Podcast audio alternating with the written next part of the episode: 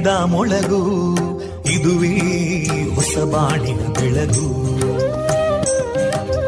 ಪಾಂಚಜನ್ಯದ ಮೊಳಗು ಇದುವೇ ಹೊಸ ಬಾಳಿನ ಬೆಳಗು. ಜನಮಾನಸವ. ಅರಳಿಸುವಂತ. ಅರಳಿಸುವಂತ. ಜನಮಾನಸವ ಅರಳಿಸುವಂತ. ವಿವೇಕವಾಣಿಯ ಮೊಳಗು. ಸುಖ ದುಃಖಗಳಿಗೆ ತಾಕೊರಳಾಗುವ ನೆಲ ಪ್ರೀತಿಯದಿ ಮೊಳಗು ಇದುವೇ ಹೊಸ ಬಾಣಿನ ಬೆಳಗು ಇದುವೇ ಪಾಂಚಜನ್ಯದ ಮೊಳಗು ಇದುವೇ ಪಾಂಚಜನ್ಯದ ಮೊಳಗು वन्दे मातरम् वन्दे मातरम् सुजलां सुफलां मलयज शीतलां सस्यश्यामलां मातरं वन्दे मातरम्। शुभ्रज्योत्स्ना पुलकितयामिनीं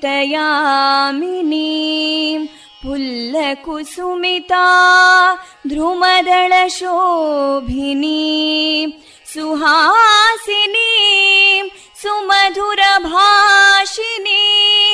सुखदां वरदां मातरम् वन्दे मातरम् कोटि कोटि कण्ठा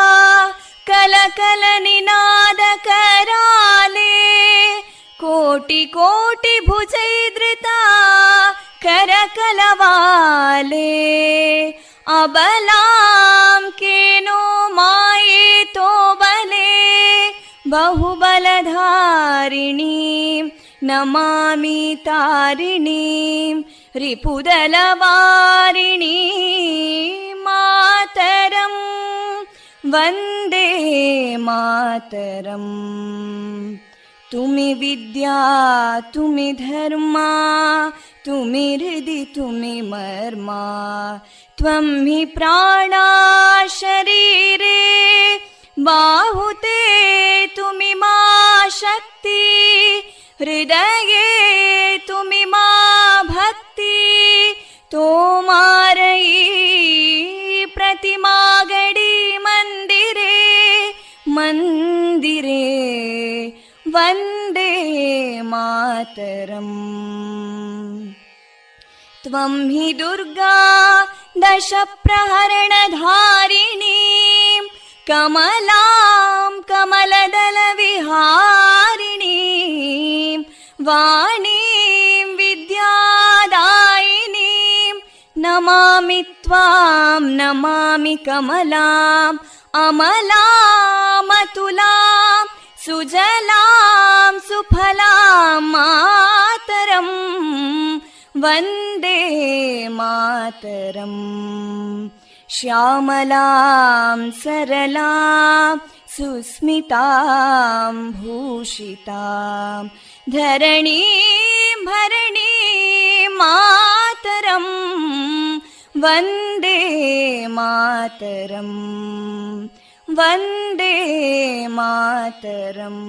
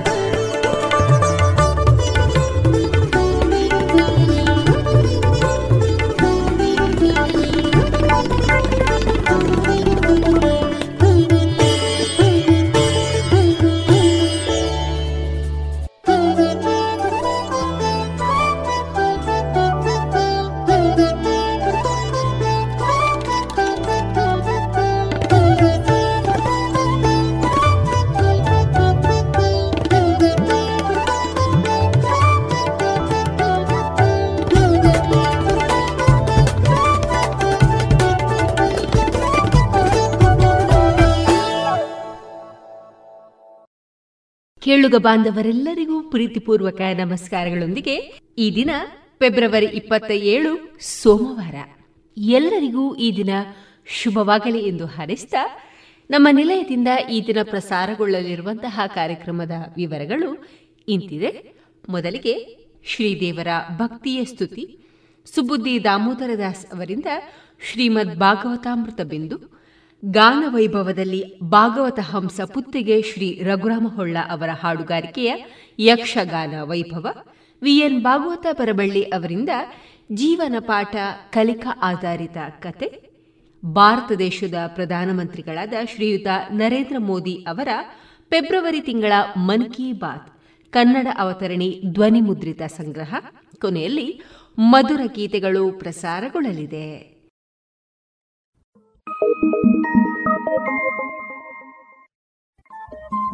ರೇಡಿಯೋ ಪಾಂಚಜನ್ಯ ತೊಂಬತ್ತು ಬಿಂದು ಎಂಟು ಎಫ್ಎಂ ಸಮುದಾಯ ಬಾನುಲಿ ಕೇಂದ್ರ ಪುತ್ತೂರು. ಇದು ಜೀವ ಜೀವದ ಸ್ವರ ಸಂಚಾರ.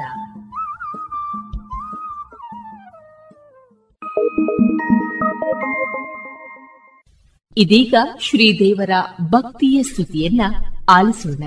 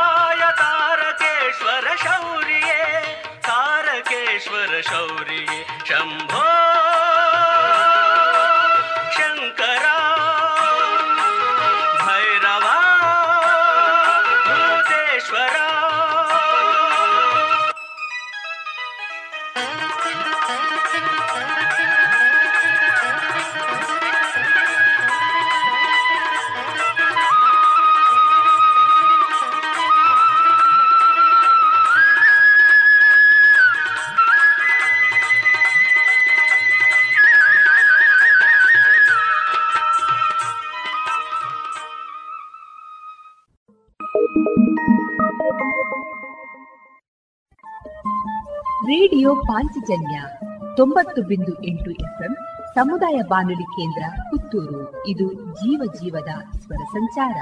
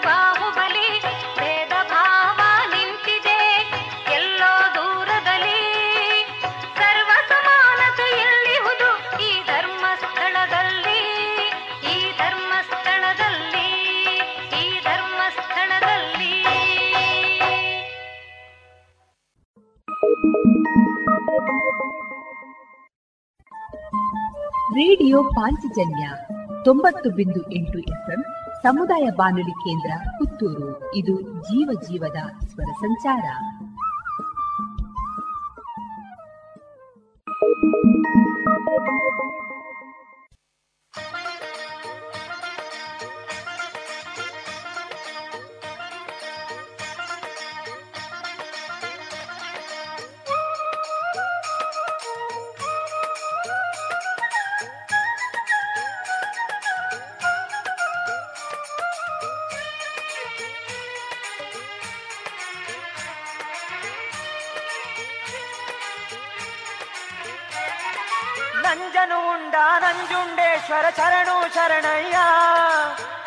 ನದಿಯ ತೀರ ನಿವಾಸ ಹರಸೋ ಜಗದೊಡೆಯ.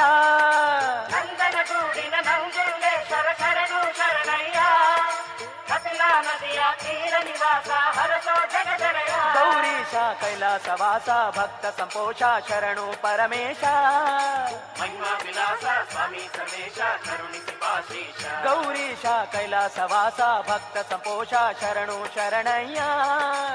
ಮಹಿಮಾ ವಿಲಾಸ ಸ್ವಾಮಿ ಸರ್ವೇಶ ಕರುಣಿಸಿ ಪಾಶೀಶ ಶರಣು ಶರಣು ಪನ್ನಗಧರಣಿ ಮುಕ್ಕಣ್ಣನೆ ನಂಜುಂಡನೆ ಶರಣು ಶರಣು ಚರ್ಮಾಂಬರನೆ ಭೂಪಾಲನೆ ಸರ್ವೇಶನೆ ನಂಜನು ಉಂಡ ನಂಜುಂಡೇಶ್ವರ ಶರಣು ಶರಣಯ್ಯ ಕಪಿಲ ನದಿಯ ತೀರ ನಿವಾಸ ಹರಸೋ ಜಗದೊಡೆಯ ಕೈಲಾಸವಾಸ ಭಕ್ತ ಸಂಪೋಷ ಶರಣು ಪರಮೇಶ ಮಹಿಮಾ ವಿಲಾಸ ಸ್ವಾಮಿ ಸವೇಶ ಕರುಣಿಸಿ ವಾಸೇಶ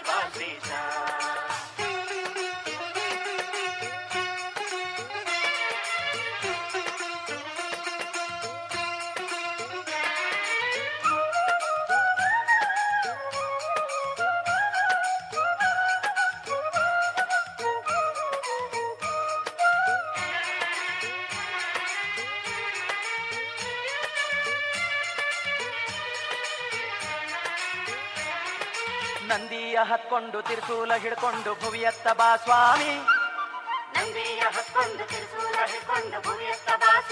ನಟರಾಜ ಪತ್ರ ಪುಷ್ಪವ ಸಲ್ಲಿಸುತ್ತ ಪೂಜೆಯ ಮಾಡ್ತೇವೆ ನಂದಿಯ ಹತ್ಕೊಂಡು ತಿರ್ಸೂಲ ಹಿಡ್ಕೊಂಡು ಭುವಿಯತ್ತ ಬಾ ಸ್ವಾಮಿ.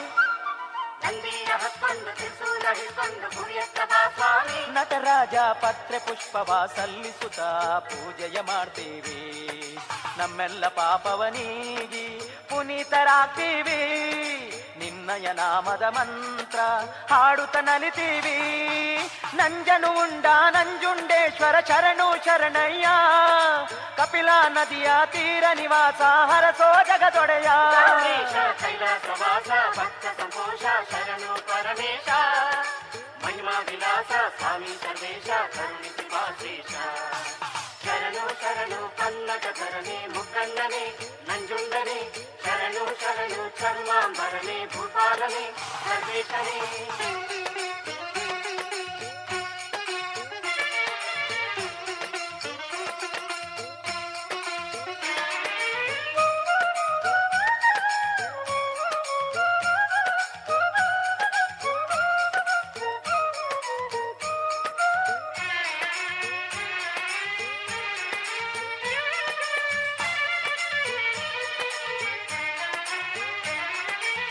ಭಸ್ಮಾಂಗ ದೇವನೆ ಭಕ್ತರ ಸಲಹಲು ಬೇಗನೆ ಬಾ ಸ್ವಾಮಿ. ಗಂಗೆಯ ಶಿರದಾಗೆ ಹೊತ್ತು ಗೌರಿಯ ಜೊತೆಯಾಗೆ ಬಾ ಸ್ವಾಮಿ. ಭಸ್ಮಾಂಗ ದೇವನೆ ಭಕ್ತರ ಸಲಹಲು ಬೇಗನೆ ಬಾ ಸ್ವಾಮಿ. ಭಸ್ಮಾಂಗ ದೇವನೆ ಭಕ್ತರ ಸಲಹಲು ಬೇಗನೆ ಬಾ ಸ್ವಾಮಿ. ಗಂಗೆಯ ಶಿರದಾಗೆ ಹೊತ್ತು ಗೌರಿಯ ಜೊತೆಯಾಗೆ ಬಾ ಸ್ವಾಮಿ. ಶಂಖವ ಓದುತ್ತ ಚಂಡೆಯ ನುಡಿಸುತ್ತ ಕುಣಿತೀವಿ ಲಯಕಾರಕನೇ ನಿನ್ನ ಪೂಜಿಸಿ ನಲಿತೀವಿ ನಂಜನು ಉಂಡ ನಂಜುಂಡೇಶ್ವರ ಶರಣು ಶರಣಯ್ಯ ಕಪಿಲ ನದಿಯ ತೀರ ನಿವಾಸ ಹರಸೋ ಜಗದೊಡೆಯ ಕೈಲಾಸವಾಸ ಭಕ್ತ ಸಂತೋಷ ಶರಣು ಪರಮೇಶ ಮಹಿಮಾ ವಿಲಾಸ ಸ್ವಾಮಿ ಸರ್ವೇಶ ಕರುಣಿಸಿ ವಾಸೀಶ ಶರಣು ಶರಣು ಪಲ್ಲದ ಧರಣೆ ಮುಕ್ಕಣ್ಣನೆ ನಂಜುಂಡನೆ ಶರಣು ಶರಣು ಚರ್ಮಾಂಬರನೆ ಭೂಪಾಲನೆ ಸರ್ವೇಶನೇ ಶರಣಯ್ಯ ಶರಣು ಶರಣಯ್ಯ ಶರಣು ಶರಣಯ್ಯ ಶರಣು ಶರಣಯ್ಯ ಶರಣು ಶರಣಯ್ಯ ಶರಣು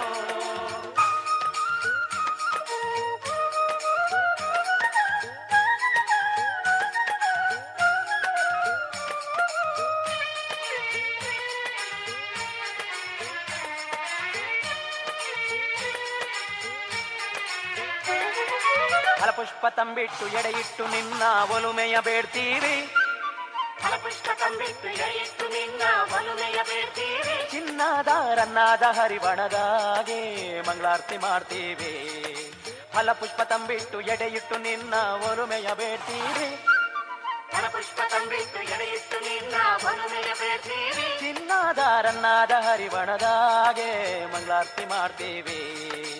ವೃಷಭ ಧ್ವಜನೇ ನಿನ್ನ ಕೊಂಡಾಡಿ ಹಾಡ್ತೀವಿ ಶಿವರಾತ್ರಿ ಹಬ್ಬವ ಮಾಡಿ ಮೋಕ್ಷವ ಪಡಿತೀವಿ ನಂಜನು ಉಂಡ ನಂಜುಂಡೇಶ್ವರ ಶರಣು ಶರಣಯ್ಯ ಕಪಿಲ ನದಿಯ ತೀರ ನಿವಾಸ ಹರಸೋ ಜಗದೊಡೆಯ ನಂಜನಗೂಡಿನ ನಂಜುಂಡೇಶ್ವರ ಶರಣು ಶರಣಯ್ಯ ಕಪಿಲ ನದಿಯ ತೀರ ನಿವಾಸ ಹರಸೋ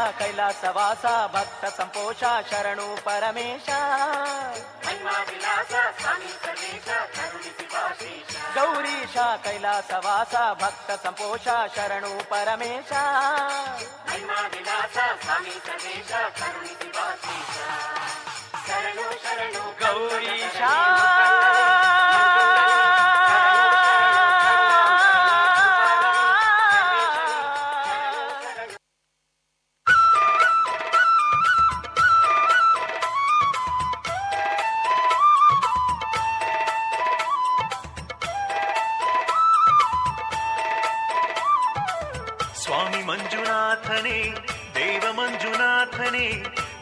ಧರ್ಮಸ್ಥಳದಲ್ಲಿ ಮೆರೆವ ಸ್ವಾಮಿ ಮಂಜುನಾಥನೇ. ಸ್ವಾಮಿ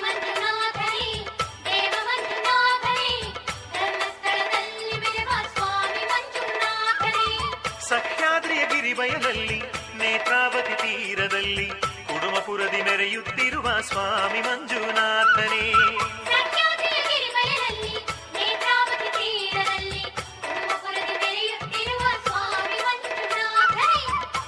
ಮಂಜುನಾಥನೇ ದೇವ ಮಂಜುನಾಥನೇ ಧರ್ಮಸ್ಥಳದಲ್ಲಿ ಮೆರೆವ ಸ್ವಾಮಿ ಮಂಜುನಾಥನೇ.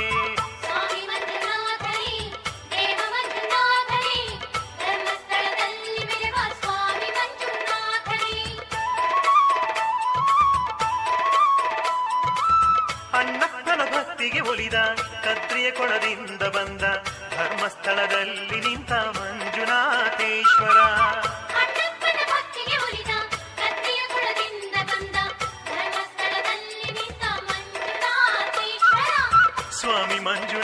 ದೇವ ಮಂಜುನಾಥನೇ ಧರ್ಮಸ್ಥಳದಲ್ಲಿ ಮೆರೆವ ಸ್ವಾಮಿ ಮಂಜುನಾಥನೇ.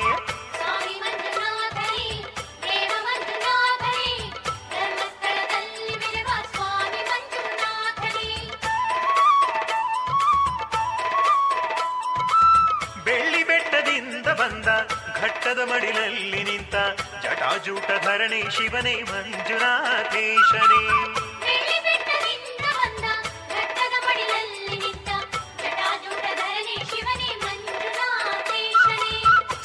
ಮಂಜುನಾಥನೇ ದೇವ ಮಂಜುನಾಥನೇ ಧರ್ಮಸ್ಥಳದಲ್ಲಿ ಮೆರೆವ ಸ್ವಾಮಿ ಮಂಜುನಾಥನೇ. ಸ್ವಾಮಿ ಮಂಜುನಾಥನೇ ದೇವ ಮಂಜುನಾಥನೇ ಧರ್ಮಸ್ಥಳದಲ್ಲಿ ಬೆಳೆವ ಸ್ವಾಮಿ ಮಂಜುನಾಥನೇ. ಶಿವಲೋಕವ ಧರೆಗೆ ತಂದ ಶ್ರೀ ಕ್ಷೇತ್ರದಿ ಚಂದವಿನಿಂದ ಚಂದ್ರನ ಮುಡಿಯಲ್ಲಿ ಮುಡಿದ ಮಂಜುನಾಥೇಶನೇ.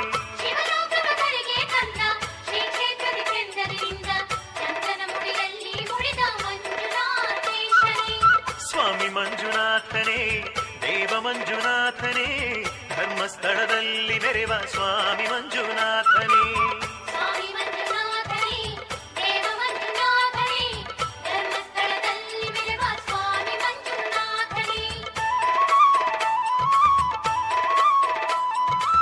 ಸಂತತ ಸದ್ಭಕ್ತರ ಪೊರೆವ ಭಕ್ತರ ಮನದಲ್ಲಿ ಇರುವ ಈರೇಳು ಲೋಕವ ಪೊರೆವ ಮಂಜುನಾಥೇಶನೇ.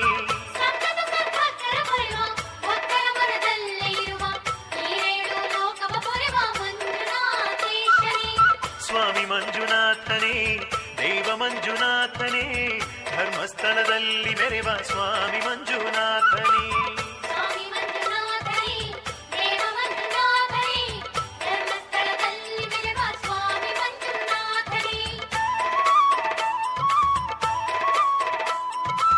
ಮಾತು ಮಂಜುನಾಥನೆ ಮಂಜುನಾಥನೇ ಅನ್ನಪೂರ್ಣೆ ವಲ್ಲಭನೇ ಪುರಹರಣೆ ಮಹಾದೇವನೇ ಮಂಜುನಾಥೇಶನೇ.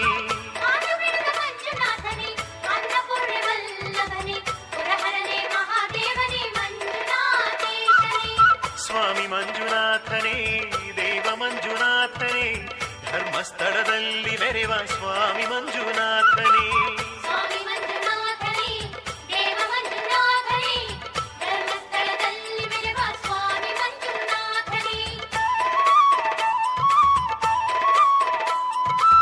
ಗಜ ಚರ್ಮಾಂಬರವನು ಹುಟ್ಟ ಮನ್ಮಥನ ಕಣ್ಣಲ್ಲಿ ಸುಟ್ಟ ಸೂರ್ಯಚಂದ್ರ ಅಗ್ನಿ ನೇತ್ರನೇ ಮಂಜುನಾಥೇಶನೇ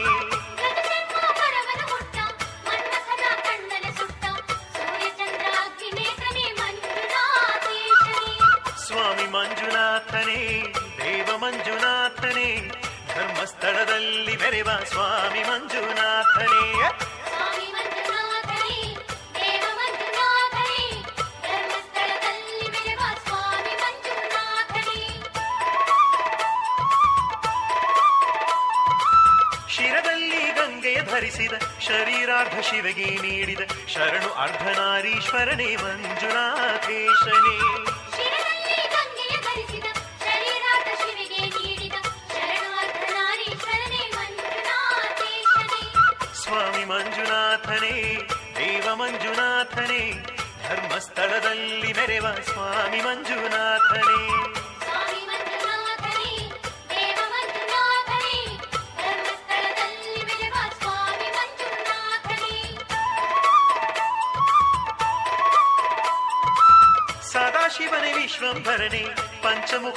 పంచాక్షరణి ఆశ్రిత జన పరిపాలకనే మంజునాథేశనే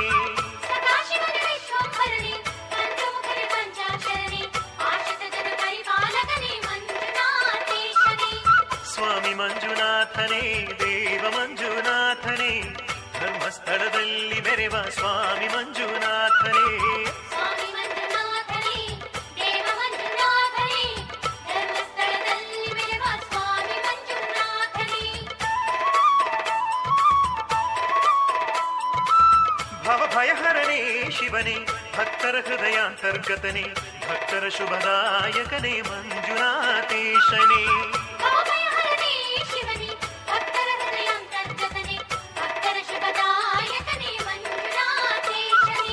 ಸ್ವಾಮಿ ಮಂಜುನಾಥನೆ ದೇವ ಮಂಜುನಾಥನೆ ಧರ್ಮಸ್ಥಳದಲ್ಲಿ ಮೆರೆವ ಸ್ವಾಮಿ ಮಂಜುನಾಥನೇ.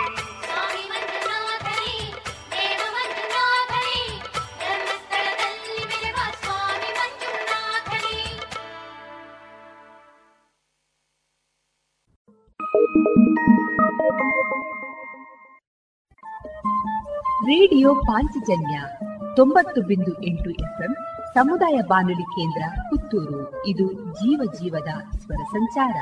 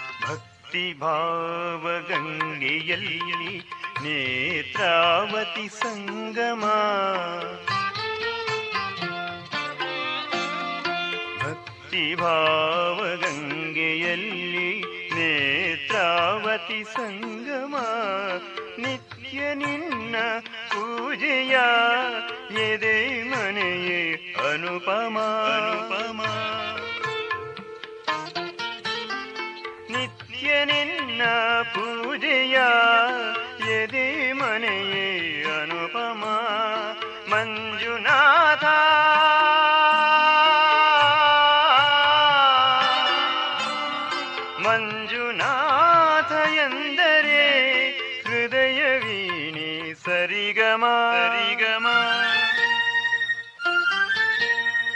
ലോകര അളിവു ഒളിവു മഞ്ജുനാഥനിയമ. ലോകര അളിവു ഒളിവു മഞ്ജുനാഥനിയമ. മഞ്ജുനാഥനിയമ. कैलासभू ಮಂಜುನಾಥ ನಿಯಮ ಮಂಜುನಾಥ ನಿಯಮ ಕೈಲಾಸ ಭೂತಳಕ್ಕೆ ತಂದೆ ಮುದರಿಂದೆ ಧರ್ಮಸ್ಥಳದಿ ನಿಂದೆ ಕೈಲಾಸ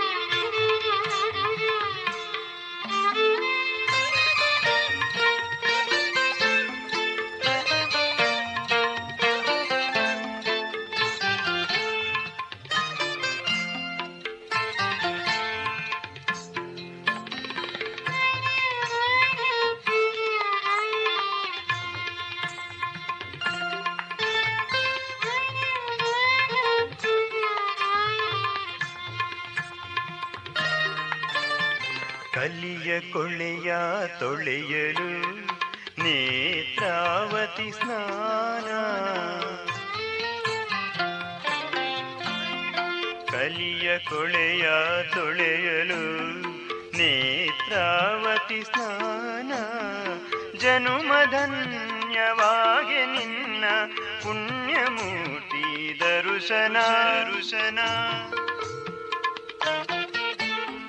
ಜನುಮಧನ್ಯವಾಗಿ ನಿನ್ನ ಪುಣ್ಯಮೂರ್ತಿ ದರುಶನ ಬಯಸಿದೆಲ್ಲ ಭಾಗ್ಯ ದೊರೆಯೇ ನಿನ್ನ ನಿತ್ಯ ಧ್ಯಾನ. ಬಯಸಿದೆಲ್ಲ ಭಾಗ್ಯ ದೊರೆಯೇ ನಿನ್ನ ನಿತ್ಯ ಧ್ಯಾನ. ಈತನು ಈ ಮನವು ಎಲ್ಲ ನಿನಗೆ ಅರ್ಪಣ. ಈತನು ಈ ಮನವು ಎಲ್ಲ ನಿನಗೆ ಅರ್ಪಣ. ಎಲ್ಲ ನಿನಗೆ ಅರ್ಪಣ. ಕೈಲಾಸ ಭೂತಳಕ್ಕೆ ತಂದೆ, ಮುದರಿಂದಿ ಧರ್ಮಸ್ಥಳದಿ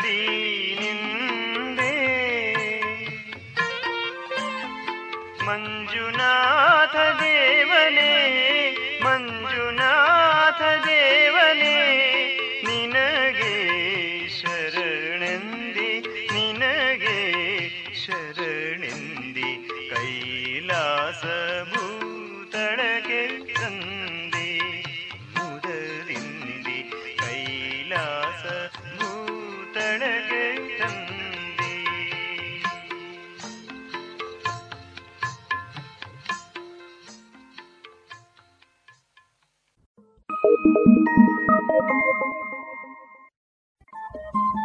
ರೇಡಿಯೋ ಪಾಂಚಜನ್ಯ ತೊಂಬತ್ತು ಬಿಂದು ಎಂಟು ಎಫ್ಎಂ ಸಮುದಾಯ ಬಾನುಲಿ ಕೇಂದ್ರ ಪುತ್ತೂರು. ಇದು ಜೀವ ಜೀವದ ಸ್ವರ ಸಂಚಾರ.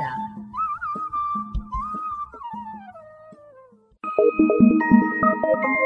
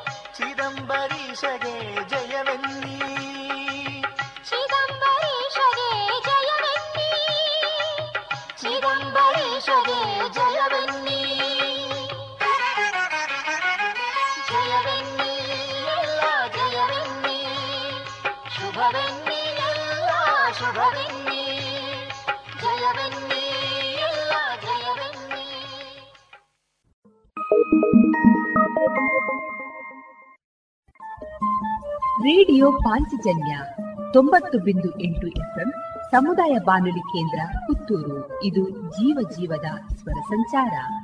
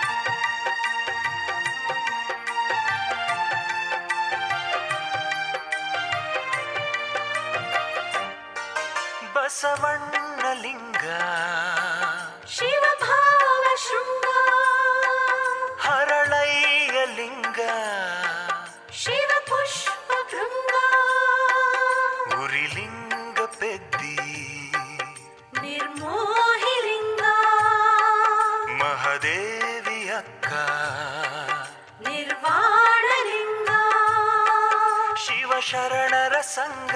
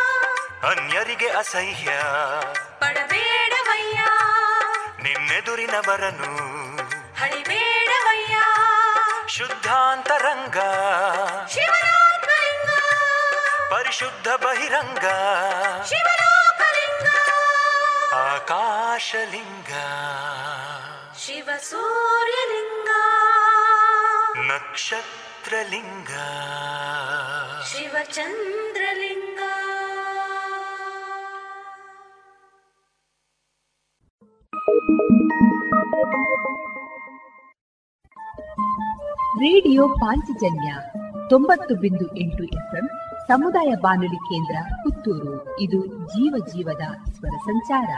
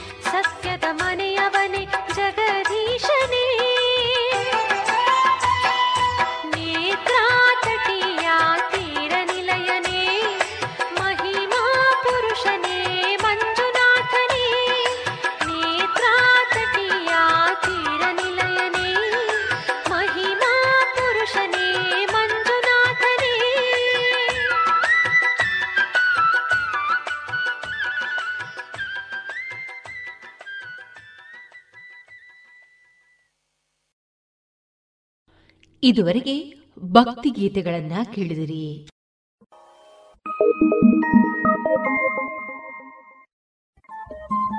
ರೇಡಿಯೋ ಪಾಂಚಜನ್ಯ ತೊಂಬತ್ತು ಬಿಂದು ಎಂಟು ಎಫ್ಎಂ ಸಮುದಾಯ ಬಾನುಲಿ ಕೇಂದ್ರ ಪುತ್ತೂರು. ಇದು ಜೀವ ಜೀವದ ಸ್ವರ ಸಂಚಾರ.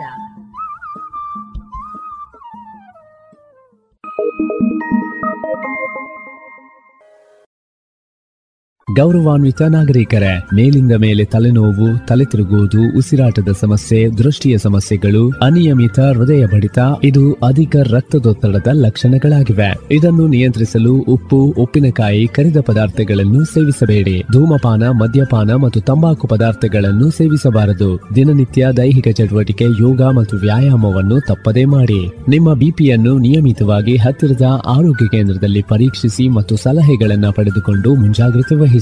ಇದು ಜಿಲ್ಲಾ ಎನ್ಸಿಡಿ ವಿಭಾಗ ಆರೋಗ್ಯ ಇಲಾಖೆ ದಕ್ಷಿಣ ಕನ್ನಡ ಜಿಲ್ಲೆ ಇವರ ಪ್ರಕಟಣೆ. ಇದೀಗ ನಿಮಗಾಗಿ ಯೂನಿಯನ್ ಬ್ಯಾಂಕ್ ಆಫ್ ಇಂಡಿಯಾ ನೀಡುತ್ತಿದೆ. ಟರ್ಮ್ ಡೆಪಾಸಿಟ್ನ ಮೇಲೆ ಅತಿ ಹೆಚ್ಚಿನ ಬಡ್ಡಿ. ಎಂಟು ನೂರು ದಿನದ ಡೆಪಾಸಿಟ್ ಮೇಲೆ ಸೂಪರ್ ಹಿರಿಯ ನಾಗರಿಕರಿಗೆ ಎಂಟು ಪಾಯಿಂಟ್ ಸೊನ್ನೆ ಐದು ಪರ್ಸೆಂಟ್ ಬಡ್ಡಿ ಹಿರಿಯ ನಾಗರಿಕರಿಗೆ ಏಳು ಪಾಯಿಂಟ್ ಎಂಟು ಸೊನ್ನೆ ಪರ್ಸೆಂಟ್ ಬಡ್ಡಿ ಹಾಗೂ ಇತರ ನಾಗರಿಕರಿಗೆ ಏಳು ಪಾಯಿಂಟ್ ಮೂರು ಸೊನ್ನೆ ಪರ್ಸೆಂಟ್ ಬಡ್ಡಿ. ಇನ್ನೇ ನಿಮ್ಮ ಹತ್ತಿರದ ಯೂನಿಯನ್ ಬ್ಯಾಂಕ್ ಆಫ್ ಇಂಡಿಯಾ ಶಾಖೆಗೆ ಭೇಟಿ ಕೊಡಿ. ಒಳ್ಳೆಯ ಜನ ಒಳ್ಳೆಯ bank union bank of India. Union bank of India.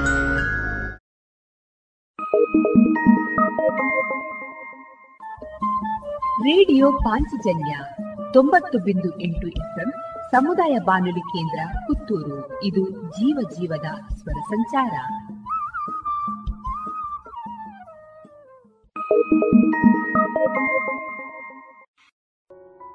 ಇನ್ನು ಮುಂದೆ ಕೇಳಿ ಶ್ರೀಮದ್ ಭಾಗವತಾಮೃತ ಬಿಂದು. ವಾಚಿಸುವವರು ಸುಬುದ್ದಿ ದಾಮೋದರ ದಾಸ್. ಈ ಕಾರ್ಯಕ್ರಮದ ಪ್ರಸ್ತುತಿ ಇಸ್ಕಾನ್ ಶ್ರೀ ಶ್ರೀ ರಾಧಾ ಗೋವಿಂದ ಮಂದಿರ ಮಂಗಳೂರು.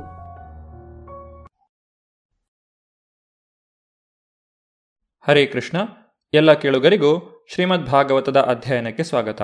ಶ್ರೀಮದ್ ಭಾಗವತದ ನಾಲ್ಕನೆಯ ಸ್ಕಂದದಲ್ಲಿ ಧ್ರುವ ಮಹಾರಾಜನ ಚರಿತ್ರೆಯನ್ನು ಕುರಿತಾಗಿ ನಾವು ಕೇಳಿ ತಿಳಿದಿದ್ದೇವೆ. ಧ್ರುವ ಮಹಾರಾಜನ ಗುರುಗಳಾದಂತಹ ನಾರದ ಮುನಿಗಳು ಪ್ರಚೇತಸರ ಯಜ್ಞಭೂಮಿಯಲ್ಲಿ ಧ್ರುವ ಮಹಾರಾಜನ ಮಹಿಮೆಯನ್ನು ಕುರಿತಾಗಿ ಗಾನ ಮಾಡಿದರು. ಈ ವಿಷಯವನ್ನು ಅರಿತುಕೊಂಡಂತಹ ವಿದುರನು ಪ್ರಚೇತಸರ ಕುರಿತಾಗಿ ಕೆಲವೊಂದು ಪ್ರಶ್ನೆಗಳನ್ನು ಮೈತ್ರೇಯ ಮುನಿಗಳಲ್ಲಿ ಕೇಳುತ್ತಾನೆ. ಧ್ರುವ ಮಹಾರಾಜನು ಅರಣ್ಯಕ್ಕೆ ನಿರ್ಗಮಿಸಲು ಅವನ ಮಗನಾದ ಉತ್ಕಲನು ತನ್ನ ತಂದೆಯು ಅಲಂಕರಿಸಿದ್ದ ಸಮಸ್ತ ಭೂಮಂಡಲವನ್ನು ಆಳುವ ಅರಸನಿಗೆ ಅರ್ಹವಾದ ಸಂಪದ್ಭರಿತ ಸಿಂಹಾಸನವನ್ನು ಸ್ವೀಕರಿಸಲು ಇಷ್ಟಪಡಲಿಲ್ಲ. ಹುಟ್ಟಿನಿಂದಲೇ ಉತ್ಕಲನು ಪೂರ್ಣ ತೃಪ್ತನಾಗಿದ್ದನು. ಜಗತ್ತಿಗೆ ಸ್ವಲ್ಪವೂ ಅಂಟಿಕೊಳ್ಳದಂತಿದ್ದನು. ಸಮಚಿತ್ತನಾಗಿದ್ದನು. ಏಕೆಂದರೆ ಲೋಕದಲ್ಲಿರುವ ಪ್ರತಿಯೊಂದು ವಸ್ತುವು ಪರಮಾತ್ಮನಲ್ಲಿರುವುದನ್ನು, ಸಕಲ ಜೀವಿಗಳ ಹೃದಯದಲ್ಲಿ ಪರಮಾತ್ಮನು ನೆಲೆಸಿರುವುದನ್ನು ಅವನು ಕಾಣಬಲ್ಲವನಾಗಿದ್ದನು. ಹಾಗಾಗಿ ಅವನ ತಮ್ಮನೂ ಭ್ರಮಿಯ ಪುತ್ರನೂ ಆದ ವತ್ಸರನನ್ನು ಸಿಂಹಾಸನದ ಮೇಲೆ ಕೊಳ್ಳಿರಿಸಿದರು. ವತ್ಸರನು ಭೂಲೋಕದ ರಾಜನಾದನು. ಮುಂದೆ ಇದೇ ವಂಶದಲ್ಲಿ ಅಂಗ ಎನ್ನುವಂತಹ ರಾಜನು ಬರುತ್ತಾನೆ. ಅಂಗರಾಜನು ಬಹು ಸಜ್ಜನನಾಗಿದ್ದನು ಉನ್ನತ ಚಾರಿತ್ರ್ಯವುಳ್ಳವನಾಗಿ ಬ್ರಾಹ್ಮಣ ಸಂಸ್ಕೃತಿಯ ಪ್ರೇಮಿಯಾಗಿದ್ದನು. ಅಂತಹ ಉನ್ನತಾತ್ಮನಿಗೆ ವೇನ ಎಂಬ ಹೆಸರಿನ ದುಷ್ಟ ಮಗನು ಹುಟ್ಟಿದನು. ಬಾಲಕ ವೇನನು ಬಿಲ್ಲು ಬಾಣಗಳನ್ನು ಹಿಡಿದು ಕಾಡಿಗೆ ಹೋಗುತ್ತಿದ್ದನು. ಬಾಣವನ್ನು ಹೂಡಿ ಅನಾವಶ್ಯಕವಾಗಿ ಕಾಡು ಪ್ರಾಣಿಗಳನ್ನು ಕೊಲ್ಲುತ್ತಿದ್ದನು. ಅಂಗರಾಜನು ತನ್ನ ಮಗ ವೇನನ ನಿರ್ದಯೆಯ ಅತಿಕ್ರೂರ ವರ್ತನೆಯನ್ನು ನೋಡಿ ಅವನನ್ನು ಸುಧಾರಿಸಲು ಬೇರೆ ಬೇರೆ ವಿಧಾನಗಳಿಂದ ಶಿಕ್ಷಿಸಿ ನೋಡಿದನು. ಆದರೆ ಅವನನ್ನು ಸರಿಯಾದ ದಾರಿಗೆ ತರಲು ರಾಜನಿಗೆ ಸಾಧ್ಯವಾಗಲಿಲ್ಲ. ಆದ್ದರಿಂದ ಅವನಿಗೆ ಅಪಾರವಾದ ದುಃಖ ಉಂಟಾಯಿತು ಅಂಗ ಮಹಾರಾಜನು ಗೃಹಸ್ಥ ಜೀವನದ ಬಗ್ಗೆ ಸಂಪೂರ್ಣವಾಗಿ ಅಲಕ್ಷ್ಯ ತಾಳಿದನು. ಒಂದು ರಾತ್ರಿ ಹಾಸಿಗೆಯಿಂದ ಎದ್ದವನೇ ಗಾಢವಾಗಿ ನಿದ್ರಿಸುತ್ತಿದ್ದ ವೇನನ ತಾಯಿಯನ್ನು ತೊರೆದು ಹೊರಟು ಹೋದನು. ಸಕಲ ಸಂಪದ್ಭರಿತವಾದ ರಾಜ್ಯದ ಮೋಹವನ್ನು ಎಳ್ಳಷ್ಟೂ ಉಳಿಸಿಕೊಳ್ಳದೆ, ಯಾರ ಕಣ್ಣಿಗೂ ಬೀಳದೆ ನಿಶ್ಶಬ್ದವಾಗಿ ಅವನು ಅರಮನೆಯಿಂದ ಕಾಡಿಗೆ ನಡೆದನು. ಅಂಗರಾಜನು ನಿರ್ಲಿಪ್ತನಾಗಿ ಅರಮನೆಯನ್ನು ಬಿಟ್ಟು ಹೊರಟು ಹೋದುದು ತಿಳಿದಾಗ, ಸಮಸ್ತ ಪ್ರಜೆಗಳು, ಪುರೋಹಿತರು, ಸಚಿವರು, ಗೆಳೆಯರು, ಜನಸಾಮಾನ್ಯರು ಎಲ್ಲರೂ ಬಹುದುಃಖಪಟ್ಟರು. ಎಲ್ಲೆಲ್ಲಿ ಹುಡುಕಿದರೂ ರಾಜನ ಸುಳಿವನ್ನು ಕಾಣದೇ ಇದ್ದಾಗ ಪ್ರಜೆಗಳು ಹತಾಶರಾಗಿ ನಗರಕ್ಕೆ ಹಿಂದಿರುಗಿದರು. ರಾಜನಿಲ್ಲದ ಆ ಪರಿಸ್ಥಿತಿಯನ್ನು ಪರಿಶೀಲಿಸಲು ದೇಶದ ಎಲ್ಲ ಕಡೆಗಳಿಂದ ಋಷಿಮುನಿಗಳು ಬಂದು ನೆರೆದರು. ನಗರದ ಪ್ರಜೆಗಳಾದರೋ ಕಣ್ಣೀರು ತುಂಬಿಕೊಂಡು ಅವರಿಗೆ ಭಕ್ತಿ ಗೌರವಗಳನ್ನು ಸಲ್ಲಿಸಿ ತಾವು ಎಷ್ಟು ಹುಡುಕಿದರೂ ಮಹಾರಾಜನನ್ನು ಕಂಡುಹಿಡಿಯಲಾಗಲಿಲ್ಲವೆಂದು ವಿವರವಾಗಿ ಹೇಳಿದರು. ಅಂಗಮಹಾರಾಜನಿಲ್ಲದೆ ಜನರ ಹಿತವನ್ನು ರಕ್ಷಿಸುವವರು ಯಾರೂ ಇರಲಿಲ್ಲ.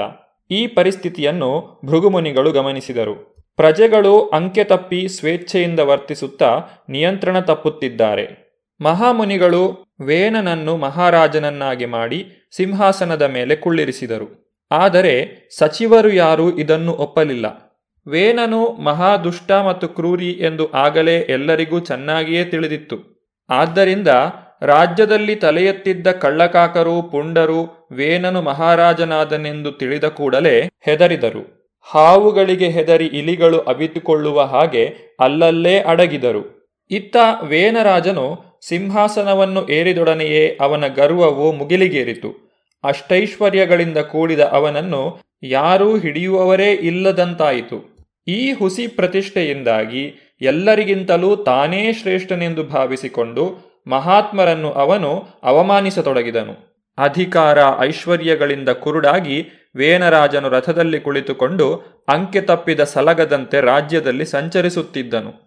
ಇನ್ನು ಮುಂದೆ ಬ್ರಾಹ್ಮಣರು ಯಾವುದೇ ಯಾಗವನ್ನು ಮಾಡಕೂಡದು, ದಾನಧರ್ಮ ಮಾಡಕೂಡದು, ಘೃತದಿಂದ ಯಾವುದೇ ಹೋಮ ಮಾಡುವುದನ್ನು ನಿಷೇಧಿಸಲಾಗಿದೆ ಎಂದು ಎಲ್ಲ ಕಡೆಯೂ ಡಂಗುರ ಸಾರಿದನು. ಬೇರೆ ಮಾತುಗಳಲ್ಲಿ ಹೇಳುವುದಾದರೆ, ರಾಜ್ಯದಲ್ಲಿ ಯಾವುದೇ ಬಗೆಯ ಧಾರ್ಮಿಕ ಆಚರಣೆಗಳು ನಡೆಯದಂತೆ ನಿಲ್ಲಿಸಿಬಿಟ್ಟನು. ಮುನಿಗಳೆಲ್ಲರೂ ಸಭೆ ಸೇರಿ ಕ್ರೂರಿಯಾದ ವೇನನ ದೌರ್ಜನ್ಯಗಳನ್ನು ಗಮನಿಸಿ ಜಗತ್ತಿಗೆ ಭಾರೀ ಗಂಡಾಂತರವು ಸಮೀಪಿಸುತ್ತಿದೆ ಎಂದು ತೀರ್ಮಾನಿಸಿದರು. ಸಾಮಾನ್ಯ ಪ್ರಜೆಗಳು ಒಂದು ಕಡೆ ದುರುಳನಾದ ಅರಸನಿಂದಲೂ, ಇನ್ನೊಂದು ಕಡೆ ಕಳ್ಳಕಾಕರಿಂದಲೂ ವಿಪತ್ತಿಗೆ ಸಿಲುಕಿದ್ದರು. ಮಹಾತ್ಮರಾದ ಋಷಿಗಳು ವೇನರಾಜನ ಬಳಿಗೆ ಬಂದರು. ಉಕ್ಕಿ ಬಂದ ನಿಜವಾದ ಕ್ರೋಧವನ್ನೂ ಅಡಗಿಸಿಕಿಟ್ಟುಕೊಂಡು ಅವನೊಂದಿಗೆ ಮಧುರವಾಗಿ ಮಾತನಾಡತೊಡಗಿದರು. ಮಹಾರಾಜ, ನಿನಗೆ ಕೆಲವು ಒಳ್ಳೆಯ ಮಾತುಗಳನ್ನು ಹೇಳಬೇಕೆಂದು ನಾವು ಇಲ್ಲಿಗೆ ಬಂದಿದ್ದೇವೆ. ದಯವಿಟ್ಟು ಗಮನವಿಟ್ಟು ಕೇಳು. ಅದರಿಂದ ನಿನ್ನ ಆಯಸ್ಸು, ಸಂಪತ್ತು, ಸಾಮರ್ಥ್ಯ ಮತ್ತು ಕೀರ್ತಿಗಳು ಹೆಚ್ಚುತ್ತವೆ. ನೀನು ಜನಸಾಮಾನ್ಯರ ಆಧ್ಯಾತ್ಮಿಕ ಜೀವನವನ್ನು ಹಾಳು ಮಾಡುವುದಕ್ಕೆ ಕಾರಣನಾಗಬಾರದು. ರಾಜನು ಪ್ರಜೆಗಳನ್ನು ದುಷ್ಟ ಮಂತ್ರಿಗಳ ಹಾಗೂ ಕಳ್ಳಕಾಕರ ಪೀಡೆಯಿಂದ ಕಾಪಾಡಬೇಕು. ಈ ಸತ್ಕಾರ್ಯವನ್ನು ನಿರ್ವಹಣೆ ಮಾಡಿದ್ದಕ್ಕಾಗಿ ಅವನು ಪ್ರಜೆಗಳು ಕೊಡುವ ತೆರಿಗೆಗಳನ್ನು ಸ್ವೀಕರಿಸಬಹುದು.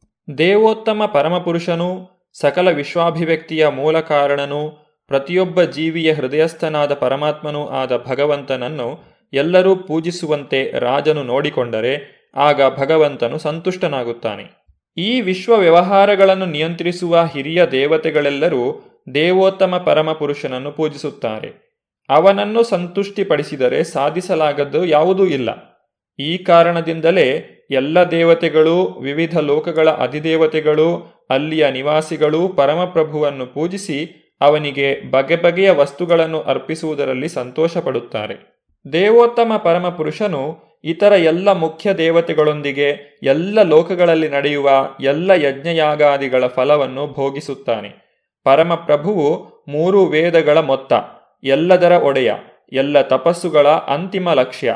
ಆದ್ದರಿಂದ ನಿನ್ನ ದೇಶದ ಜನರು ನಿನ್ನ ಉದ್ಧಾರಕ್ಕಾಗಿ ವಿವಿಧ ಯಜ್ಞಯಾಗಾದಿಗಳಲ್ಲಿ ತೊಡಗಬೇಕು. ವಾಸ್ತವವಾಗಿ ಯಜ್ಞ ಮಾಡುವಂತೆ ನೀನೇ ಅವರನ್ನು ಸದಾ ನಿರ್ದೇಶಿಸಬೇಕು.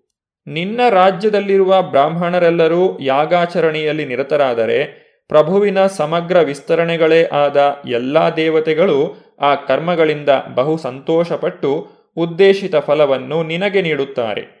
ಆದ್ದರಿಂದ ಯಜ್ಞಗಳನ್ನು ನಿಲ್ಲಿಸಬೇಡ. ಅವುಗಳನ್ನು ನಿಲ್ಲಿಸಿದರೆ ನೀನು ದೇವತೆಗಳನ್ನು ಅಪಮಾನಿಸಿದಂತಾಗುತ್ತದೆ. ಋಷಿಗಳ ಈ ಮಾತುಗಳನ್ನು ಕೇಳಿದಂತಹ ವೇನನು ಅವರಲ್ಲಿ ಈ ರೀತಿಯಾಗಿ ನುಡಿದನು. ನಿಮಗೆ ಸ್ವಲ್ಪವೂ ಅನುಭವವಿಲ್ಲ. ನೀವು ಧರ್ಮವಲ್ಲದ್ದನ್ನು ಹಿಡಿದುಕೊಂಡು ಅದನ್ನೇ ಧರ್ಮವೆಂದು ಅಂಗೀಕರಿಸುತ್ತಿರುವುದು ಬಹು ವಿಷಾದಕರವಾಗಿದೆ. ರಾಜನೇ ದೇವೋತ್ತಮ ಪರಮಪುರುಷನಾಗಿದ್ದಾನೆ. ಯಾರು ಅಜ್ಞಾನದಿಂದ ರಾಜನನ್ನು ಪೂಜಿಸುವುದಿಲ್ಲವೋ ಅವರು ಇಹಲೋಕದಲ್ಲಾಗಲಿ ಪರಲೋಕದಲ್ಲಾಗಲಿ ಸುಖವನ್ನು ಪಡೆಯುವುದಿಲ್ಲ. ಸಮಸ್ತ ದೇವತೆಗಳು ರಾಜನ ದೇಹದಲ್ಲಿ ನೆಲೆಸಿದ್ದಾರೆ.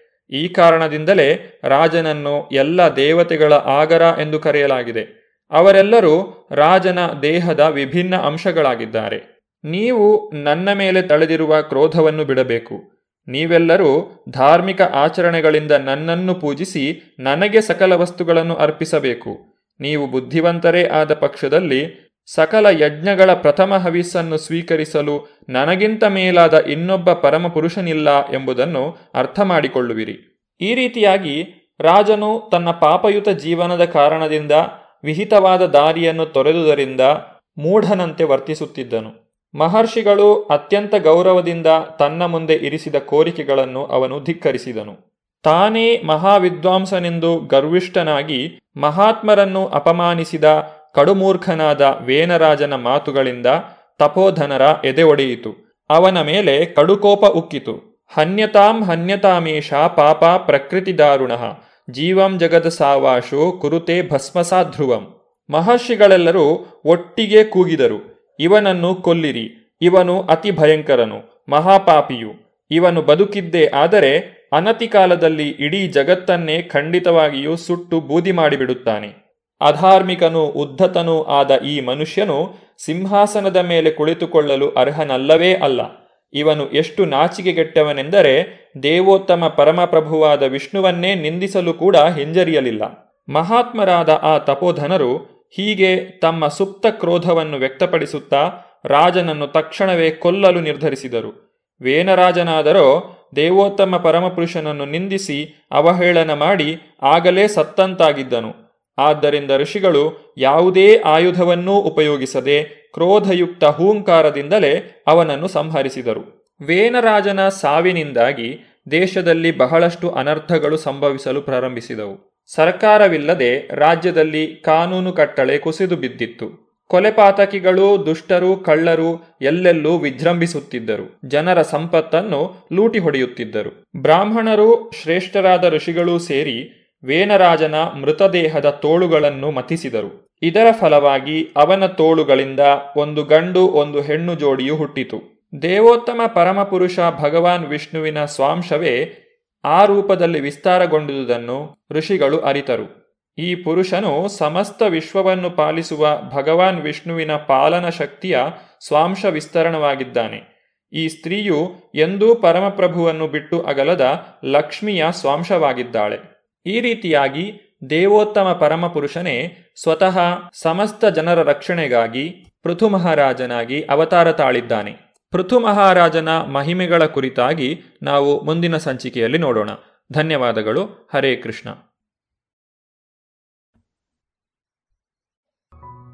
ಇದುವರೆಗೆ ಸುಬುದ್ದಿ ದಾಮೋದರ ದಾಸ್ ಅವರಿಂದ ಶ್ರೀಮದ್ ಭಾಗವತಾಮೃತ ಬಿಂದುವನ್ನ ಕೇಳಿದಿರಿ.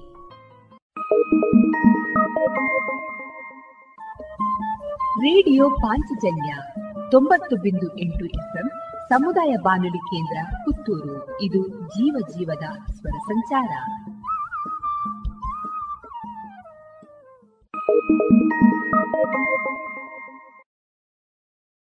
ಇದೀಗ ಗಾನವೈಭವದಲ್ಲಿ ಭಾಗವತ ಹಂಸ ಪುತ್ತಿಗೆ ಶ್ರೀ ರಘುರಾಮಹೊಳ್ಳ ಅವರ ಹಾಡುಗಾರಿಕೆಯ ಯಕ್ಷಗಾನ ವೈಭವ. ಇವರಿಗೆ ಮೃದಂಗದಲ್ಲಿ ಸಹಕರಿಸುವವರು ಚೈತನ್ಯ ಕೃಷ್ಣ ಪದ್ಯಾಣ ಚೆಂಡೆಯಲ್ಲಿ ಜಗನ್ನಿವಾಸರಾವ್ ಪಿಜಿ ಗಾನವೈಭವದ ನಿರೂಪಣೆ ನಾಕಾರಂತ ಪೆರಾಜೆ. ಭಾಗವತದ ಗಣಪತಿ ಸ್ತುತಿಯೊಂದಿಗೆ ಕಾರ್ಯಕ್ರಮವನ್ನು ಆರಂಭಿಸ್ತಾರೆ ಗಜಮುಖದೊವಗೆ ಗಣಪಗೆ ಚಲತಿ ಜಗ ವಂದಿತಗೆ ಆರತಿ ಎತ್ತಿರೆ ಆರತಿ ಎತ್ತಿರೆ. ಗಜಮುಖದೊವಗೆ ಗಣಪಗೆ.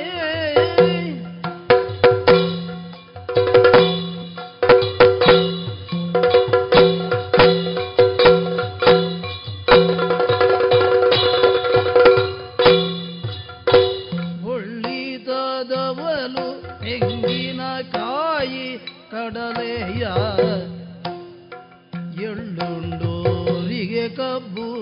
ಕಬ್ಬು ಮೆಲುಬಗೆ ಬೆಳ್ಳಿಯ ಹುರಿಗೆಜ್ಜಿಗಳ ಕಟ್ಟಿ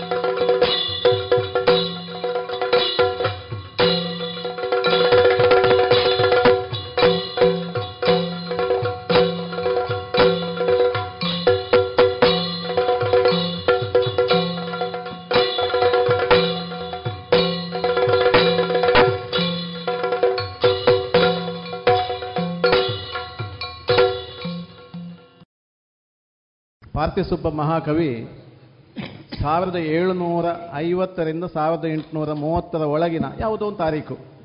ಆ ಕಾಲಘಟ್ಟದಲ್ಲಿ ಪಾರ್ಥಸುಬ್ಬ ಕವಿಯ ಕಾಲಘಟ್ಟ. ಇನ್ನೊಂದು ಸಾವಿರದ ಆರುನೂರಿಂದ ಸಾವಿರದ ಏಳುನೂರ ಇಸವಿ ಅಂತ ಒಂದು ಒಂದು ಉಲ್ಲೇಖ ಹೇಳ್ತದೆ. ಅಂತೂ ಸುಮಾರು ಇನ್ನೂರು ವರ್ಷಗಳ ಹಿಂದೆ ಅಂತಲೇ ತಗೊಂಡ್ರೂ ಕೂಡ ಯಕ್ಷಗಾನದ ಇತಿಹಾಸ ಎಷ್ಟು ಹಿಂದೆ ಹೋಯಿತು.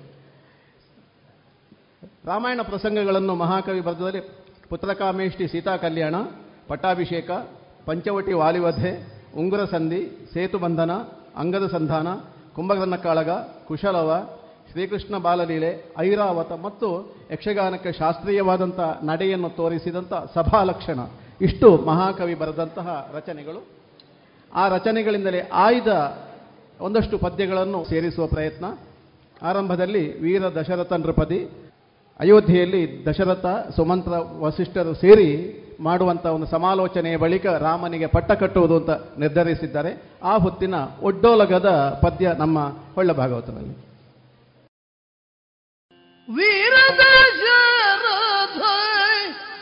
ಪ್ರತಿ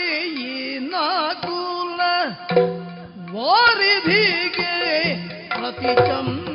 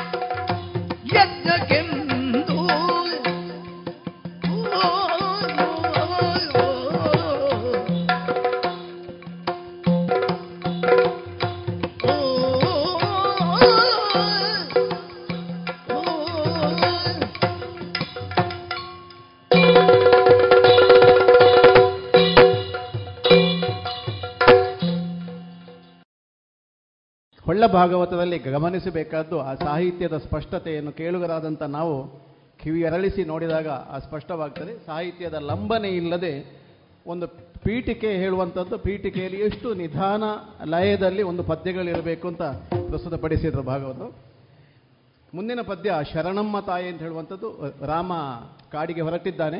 ಹೊರಟುವಾಗ ತಾಯಿಯ ಬಳಿಗೆ ಹೋಗ್ತಾನೆ. ತಾಯಿ ಮತ್ತು ಮಗನ ಸಂವಾದದ ಆ ಒಂದು ಪದ್ಯ ತುಂಬ ಮೋಹಕವಾಗಿದೆ. ಒಂದು ಚಿಕ್ಕ ಪದ್ಯ ಅದು. ಶರಣಮ್ಮ ತಾಯಿ.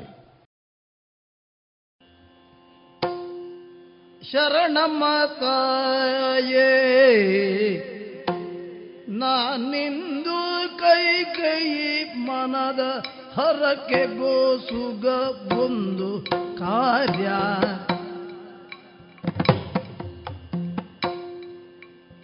ಶರಣಮ್ಮ ತಾಯಿಯೇ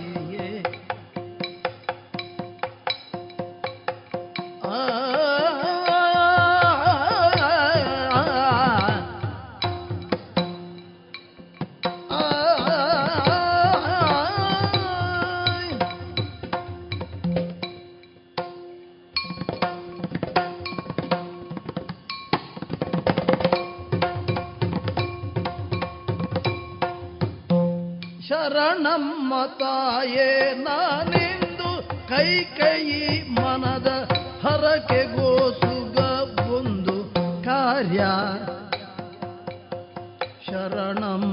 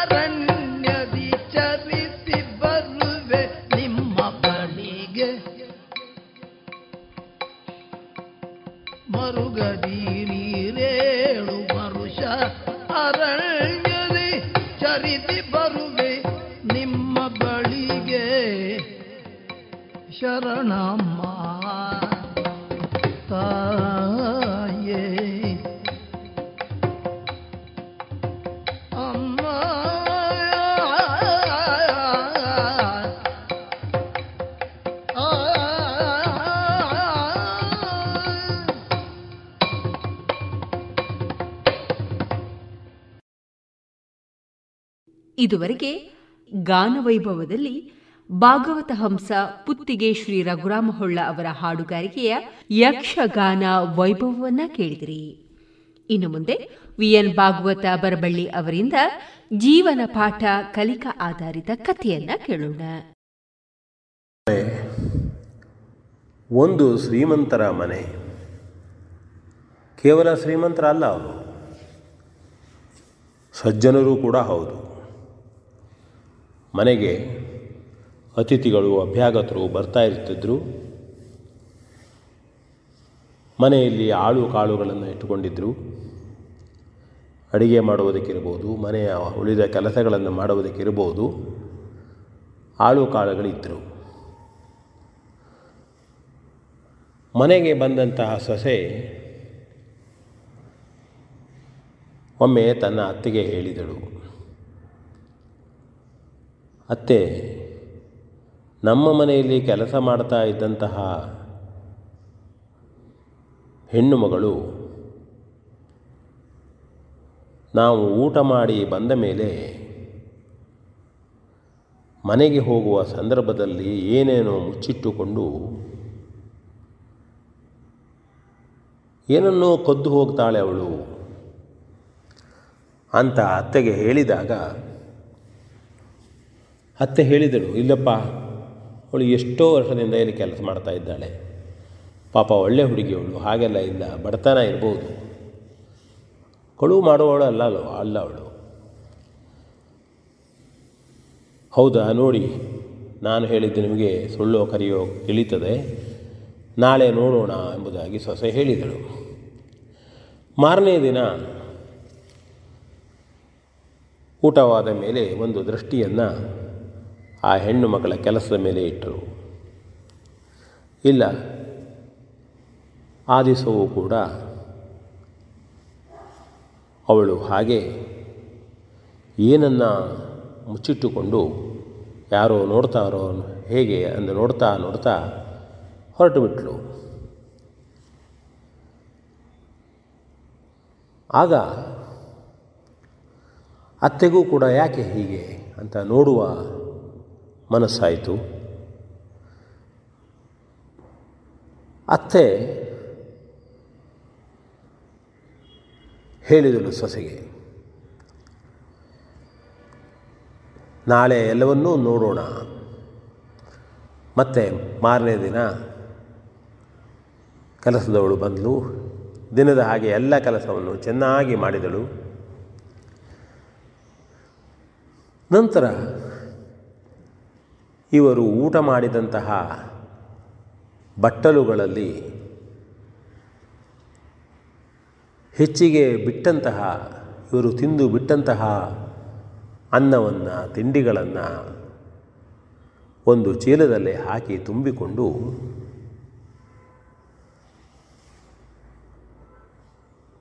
ಯಾರೂ ನೋಡಿಲ್ಲ ಅಂತ ತಿಳ್ಕೊಂಡು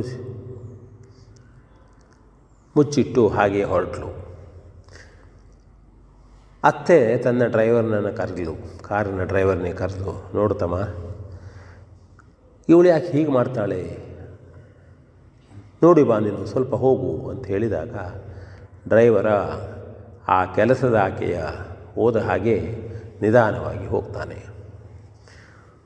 ಸ್ವಲ್ಪ ದೂರ ಹೋದ ಮೇಲೆ ಅವಳ ಒಂದು ಚಿಕ್ಕದಾದಂತಹ ಹೊರಕು ಮುರುಕು ಗುಡಿಸಲು ಆದರೂ ಒಳಗೆ ಇಣುಕಿ ನೋಡಿದ ಒಳಗೆ ಹೋದಂತಹ ಈ ಕೆಲಸದವಳು ತಾನು ಕೆಲಸ ಮಾಡುವ ಈ ಶ್ರೀಮಂತರ ಮನೆಯಿಂದ ತಂದಂತಹ ಅನ್ನವನ್ನು, ತಿಂಡಿಗಳನ್ನು ತೆಗೆದು ತನ್ನ ಮಕ್ಕಳಿಗೆ ಅನಾರೋಗ್ಯದಿಂದ ಮಲಗಿದ್ದ ಗಂಡನಿಗೆ ಕೊಟ್ಟು ತಿನ್ನಿಸಿದಳು. ಡ್ರೈವರ ನೋಡಿದ, ಅವನಿಗೆ ಅಯ್ಯೋ ಈ ಪರಿಸ್ಥಿತಿಯೇ ಎಂದು ಮನಸ್ಸು ಕರಗಿ ಹೋಯಿತು. ನೇರವಾಗಿ ಹಿಂದಿರುಗಿದ ತನ್ನ ಒಡತಿಗೆ ಹೇಳಿದ ಎಲ್ಲವನ್ನೂ ವಿವರಿಸಿದ. ಒಡತಿಗೆ ನೋವಾಯಿತು, ಹೌದೇ? ಯಾಕೆ ಹೀಗೆ ಮಾಡ್ತಾಳೆ ಅವಳು? ನೋಡೋಣ ಅಂತ ಹೇಳಿ. ಮಾರನೇ ದಿನ ಅವಳು ಎಲ್ಲ ಊಟ ಆದ ಮೇಲೆ ಬಟ್ಟಲಲ್ಲಿ ಬಿಟ್ಟಂತಹ ವಸ್ತುಗಳೆಲ್ಲವನ್ನು ಅವಳಿಗೆ ಬಿಟ್ಟು ಬರಲಿಕ್ಕೆ ಹೇಳಿದ್ಲು, ಒಗೆದು ಬರಲಿಕ್ಕೆ ಹೇಳಿದ್ಲು. ಅವಳು ಹೇಳಿದ ಅವಳಿಗೆ ಶುರಂತು, ಅಯ್ಯೋ, ಆದರೆ ಹೇಳುವಂತಿಲ್ಲವೋ ಅಲ್ಲ? ಅಂಥೇಳಿ ಅವಳು ಹಾಗೆ ಮಾಡಿದ್ಲು. ಮತ್ತು ಬಂದು ತಡಿಲಿಕ್ಕಾಗಲಿಲ್ಲ ಅವಳಿಗೆ, ಅಮ್ಮ, ನಾನು ದಿನಾಲೂ ಇದನ್ನು ತೆಗೆದುಕೊಂಡು ಹೋಗ್ತಾ ಇದ್ದೆ. ನನ್ನ ಮನೆಯಲ್ಲಿ ಮಕ್ಕಳಿಗೆ, ಮನೆಯವರಿಗೆ ಕೊಡ್ತಾ ಇದ್ದೆ. ಆಗ ಅತ್ತೆ ಕೇಳಿದ್ಲು ಮನೆಯೊಡತಿ ಯಾಕಮ್ಮ, ಇಷ್ಟೆಲ್ಲ ಇರುವಾಗ ನಮ್ಮ ಹತ್ರ ಹೇಳಿದರೆ ನೀವು ಸರಿಯಾದಂತಹ ಅನ್ನವನ್ನೇ ತೆಗೆದುಕೊಂಡು ಹೋಗ್ಬೋದಾಗಿತ್ತಲ್ಲ ಎಂಜಲ ಅನ್ನ ತೆಗೆದುಕೊಂಡು ಹೋಗ್ತಾ ಇದ್ದೀಯ ನೀನು? ಯಾಕೆ? ನಮ್ಮನ್ನು ಕೇಳಿದರೆ ಕೊಡ್ತಿದ್ವಲ್ಲ ಅಂತ ಹೇಳಿದಾಗ ಅವಳು ಹೇಳ್ತಾಳೆ, ಇಲ್ಲಮ್ಮ, ನೀವು ಕೊಡ್ತಿದ್ರಿ ಹೌದು, ಆದರೆ ದಿನಾಲೂ ನೀವು ಶ್ರೀಮಂತರು. ನಿಮ್ಮ ಪ್ರತಿಯೊಬ್ಬರ ಬಟ್ಟಲಲ್ಲಿ ನೀವು ಮುಟ್ಟದೇ ಬಿಡ್ತಿದ್ರಿ ಕೆಲವು ಕೆಲವು ಸ್ವಲ್ಪವನ್ನು ತಿಂದು ಬಿಡ್ತಿದ್ರಿ. ಏಂಜಲು ತಾಗೋದಿಲ್ಲ ಆಗಿತ್ತು, ಅದಕ್ಕೆ ನೋಡ್ತಾ ಇದ್ದೆ ನಾನು. ಅಷ್ಟಾಗಿ ನಿಮ್ಮಲ್ಲಿ ವೇಸ್ಟ್ ಮಾಡ್ತಾ ಇದ್ರಿ ನೀವು. ಹಾಗಾಗಿ ನಿಮಗೂ ತೊಂದರೆ ಕೊಡುವುದು ಬೇಡ. ಆ ಹಾ, ತಿಂಡಿ, ಅನ್ನವು ಹಾಳಾಗುವುದು ಬೇಡ. ನಮಗೆ ಅದು ಅಡ್ಡಿಲ್ಲ. ನಮ್ಮನೆಯಲ್ಲಿ ಹೋದಾಗ ತುಂಬ ಖುಷಿಯಿಂದ ಊಟ ಮಾಡ್ತಾಯಿದ್ರು ಅವರು. ದಿನಾಲೂ ನೀವು ಒಳ್ಳೆಯ ಅನ್ನವನ್ನು ಕೊಡುವುದರ ಬಗ್ಗೆ ಹೊಟ್ಟೆ ತುಂಬ ಊಟ ಮಾಡಿ ನಿಮ್ಮನ್ನು ಹೊರಿಸ್ತಾ ಇದ್ರು ಅವರು ಎಂಬುದಾಗಿ ಹೇಳಿದಾಗ, ಇಲ್ಲ, ನೀನು ಇವತ್ತಿಂದ ಈ ರೀತಿಯಾಗಿ ಬಿಟ್ಟ ಅನ್ನ ತೆಗೆದುಕೊಂಡು ಹೋಗಬಾರದು. ವೇಸ್ಟ್ ಮಾಡುವುದನ್ನು ನಾನು ಕಡಿಮೆ ಮಾಡಲಿಕ್ಕೆ ಹೇಳ್ತೇನೆ ಮನೆಯಲ್ಲಿ. ಇನ್ನಿಂದ ರುಚಿಯಾದಂತಹ ನಾವು ಏನು ಊಟ ಮಾಡ್ತೇವೋ ಅಂತಹದೇ ಅನ್ನವನ್ನು, ತಿಂಡಿಯನ್ನು ನೀನು ಮನೆಗೆ ತೆಗೆದುಕೊಂಡು ಹೋಗಬೇಕು ಅಂತ ಹೇಳಿದಾಗ ಆ ಕೆಲಸದ ಆಕೆಗೆ ತನ್ನ ಒಡತಿಯ ಮೇಲೆ ತುಂಬ ಅಭಿಮಾನ ಮೂಡುತ್ತದೆ. ಅವಳಿಗೂ ಕೂಡ ಆನಂದ ಬಾಷ್ಪ ಬರ್ತದೆ ಹಾಗೆ ಅವರು ಪ್ರೀತಿಯಿಂದ ಮುಂದೆ ಅವಳಿಗೆ ಅನ್ನವನ್ನು ಕೊಡ್ತಾ ಆ ಮನೆಯವರೂ ಕೂಡ ತುಂಬ ಸಂತೋಷದಿಂದ ಇರ್ತಾರೆ. ಇದು ಒಂದು ಕಥೆ. ನಾವು ಯಾರನ್ನೂ ಸಂಶಯದಿಂದ ನೋಡಬಾರದು. ಅದಕ್ಕಾಗಿ ನಾವು ನೋಡಿದ್ದನ್ನು ಪರಾಮರ್ಶಿಸಿ ನೋಡಬೇಕು. ಕೇವಲ ಕಣ್ಣಿಂದೇನೋ ನೋಡಿದ್ದೇವೆ. ಅದನ್ನೇ ಸರಿ ಎಂದು ತಿಳಿದುಕೊಳ್ಳುವುದಲ್ಲ. ಏನಾಗಿದೆ? ಹೇಳತಕ್ಕಂಥದ್ದು ಒಂದಾದರೆ ನಾವು ದಿನಾಲು ಊಟ ಮಾಡುವಾಗ ಅನ್ನ ಹಾಳು ಮಾಡುವುದು ಬೇರೆಯವರ ಊಟವನ್ನು ಹಾಳು ಮಾಡಿದ ಹಾಗೆ. ಆದ್ದರಿಂದ ಅನ್ನವನ್ನು ಹಾಳು ಮಾಡಬಾರದು. ಅನ್ನ ಅಂದರೆ ಯಾವುದೇ ತಿಂಡಿಯನ್ನು ತಿನ್ನುವಂಥ ವಸ್ತುವನ್ನು ಕಚ್ಚಿ ಬಿಡುವಂಥದ್ದು ಬಾಳೆಲೆ ಹಾಕಿ ಬಿಡತಕ್ಕಂಥದ್ದು ಮಾಡೋದಲ್ಲ ಎಷ್ಟು ಬೇಕೋ ಅಷ್ಟನ್ನು ಹಾಕಿಕೊಂಡು ಊಟ ಮಾಡಬೇಕು. ಉಳಿದದ್ದು ಬೇರೆಯವರಿಗೆ ಉಳಿತದೆ ಎನ್ನತಕ್ಕಂತಹ ನೀತಿಯೂ ಕೂಡ ಈ ಕಥೆಯಲ್ಲಿ ನಮಗೆ ಕಾಣ್ತದೆ ಅಂತ ಹೇಳ್ತಾ ವಿ ಎನ್ ಭಾಗವತ್ ಬರಬಳ್ಳಿ. ಇದುವರೆಗೆ ವಿ ಎನ್ ಭಾಗವತ ಬರಬಳ್ಳಿ ಅವರಿಂದ ಜೀವನ ಪಾಠ ಕಲಿಕಾ ಆಧಾರಿತ ಕಥೆಯನ್ನ ಕೇಳಿದಿರಿ. Union bank of India gold loan. ಕೃಷಿ ಹಾಗೂ ವ್ಯಾಪಾರ ಉದ್ಯಮಗಳಿಗೆ ಗೋಲ್ಡ್ ಲೋನ್ ಅತಿ ಕಡಿಮೆ ಬಡ್ಡಿ ದರದಲ್ಲಿ. ಪ್ರತಿ ಗ್ರಾಂ ಚಿನ್ನದ ಮೇಲೆ ಅತಿ ಹೆಚ್ಚಿನ ಮೊತ್ತದ ಸಾಲ. ಸರಳ ದಾಖಲಾತಿಗಳು ಹಾಗೂ ಶೀಘ್ರ ಮಂಜೂರಾತಿ. ನಿಮ್ಮ ಹತ್ತಿರದ ಯೂನಿಯನ್ ಬ್ಯಾಂಕ್ ಆಫ್ ಇಂಡಿಯಾ ಶಾಖೆಗೆ ಇಂದೇ ಭೇಟಿ ಕೊಡಿ. ಚಿನ್ನದ ಮೇಲಿನ ಸಾಲ ನಿಮ್ಮ ನೆಚ್ಚಿನ ಯೂನಿಯನ್ ಬ್ಯಾಂಕ್ನಲ್ಲಿ ಮಾತ್ರ. Union bank of India. ಇದೀಗ ಭಾರತ ದೇಶದ ಪ್ರಧಾನಮಂತ್ರಿಗಳಾದ ಶ್ರೀಯುತ ನರೇಂದ್ರ ಮೋದಿ ಅವರ ಫೆಬ್ರವರಿ ತಿಂಗಳ ಮನ್ ಕಿ ಬಾತ್.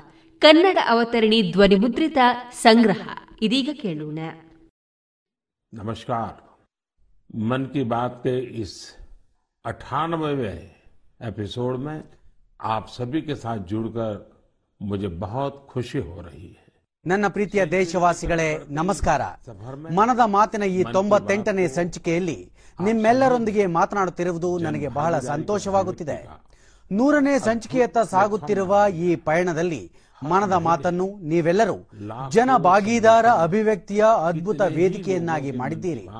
ಪ್ರತಿ ತಿಂಗಳು ಲಕ್ಷಾಂತರ ಸಂದೇಶಗಳಲ್ಲಿ ಎಷ್ಟೊಂದು ಜನರ ಮನದ ಮಾತು ನನಗೆ ತಲುಪುತ್ತದೆ.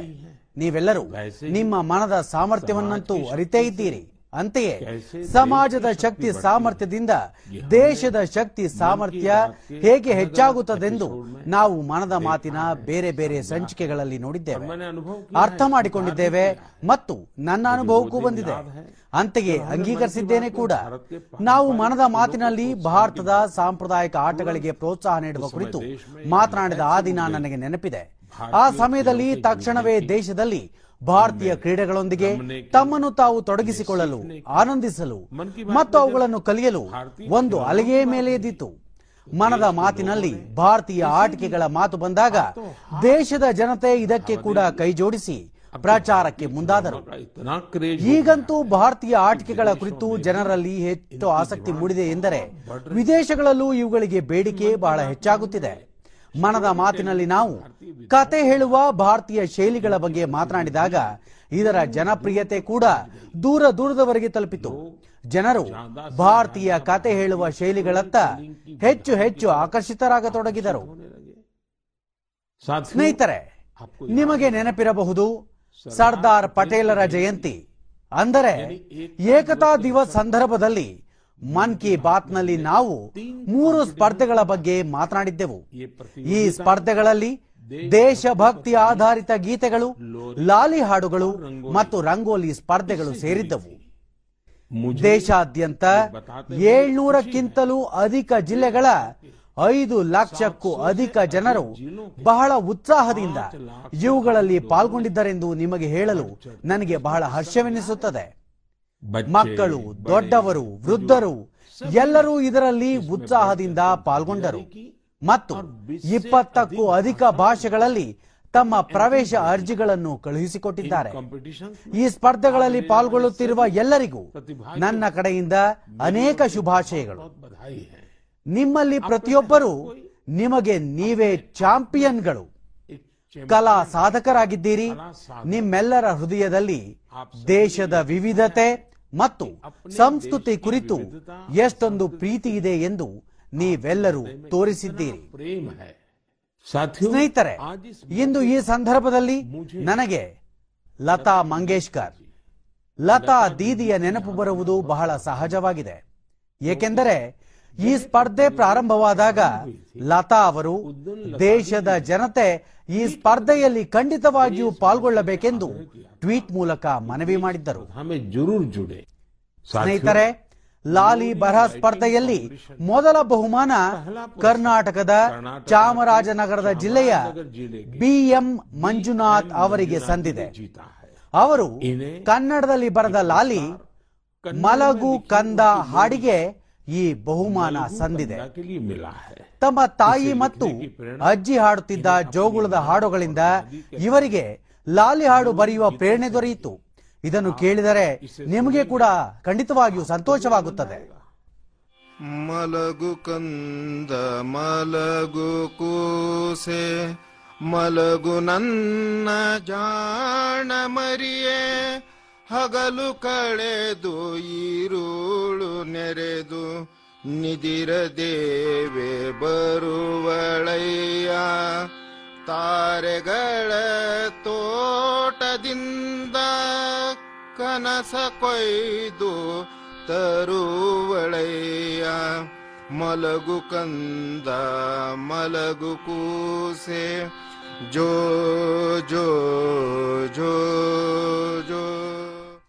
ಅಸ್ಸಾಂನಲ್ಲಿ ಕಾಮರೂಪ್ ಜಿಲ್ಲೆಯ ನಿವಾಸಿ ದಿನೇಶ್ ಗೋವಾಲ ಅವರು ಈ ಸ್ಪರ್ಧೆಯಲ್ಲಿ ಎರಡನೇ ಬಹುಮಾನ ವಿಜೇತರಾಗಿರುತ್ತಾರೆ. ಇವರು ಬರೆದಿರುವ ಲಾಲಿ ಹಾಡಿನಲ್ಲಿ ಸ್ಥಳೀಯ ಮಣ್ಣು ಮತ್ತು ಲೋಹದ ಪಾತ್ರೆಗಳನ್ನು ತಯಾರಿಸುವ ಕುಶಲ ಕರ್ಮಿಗಳ ಜನಪ್ರಿಯ ಕಲೆಯ ಛಾಪು ಕೂಡ ಇದೆ.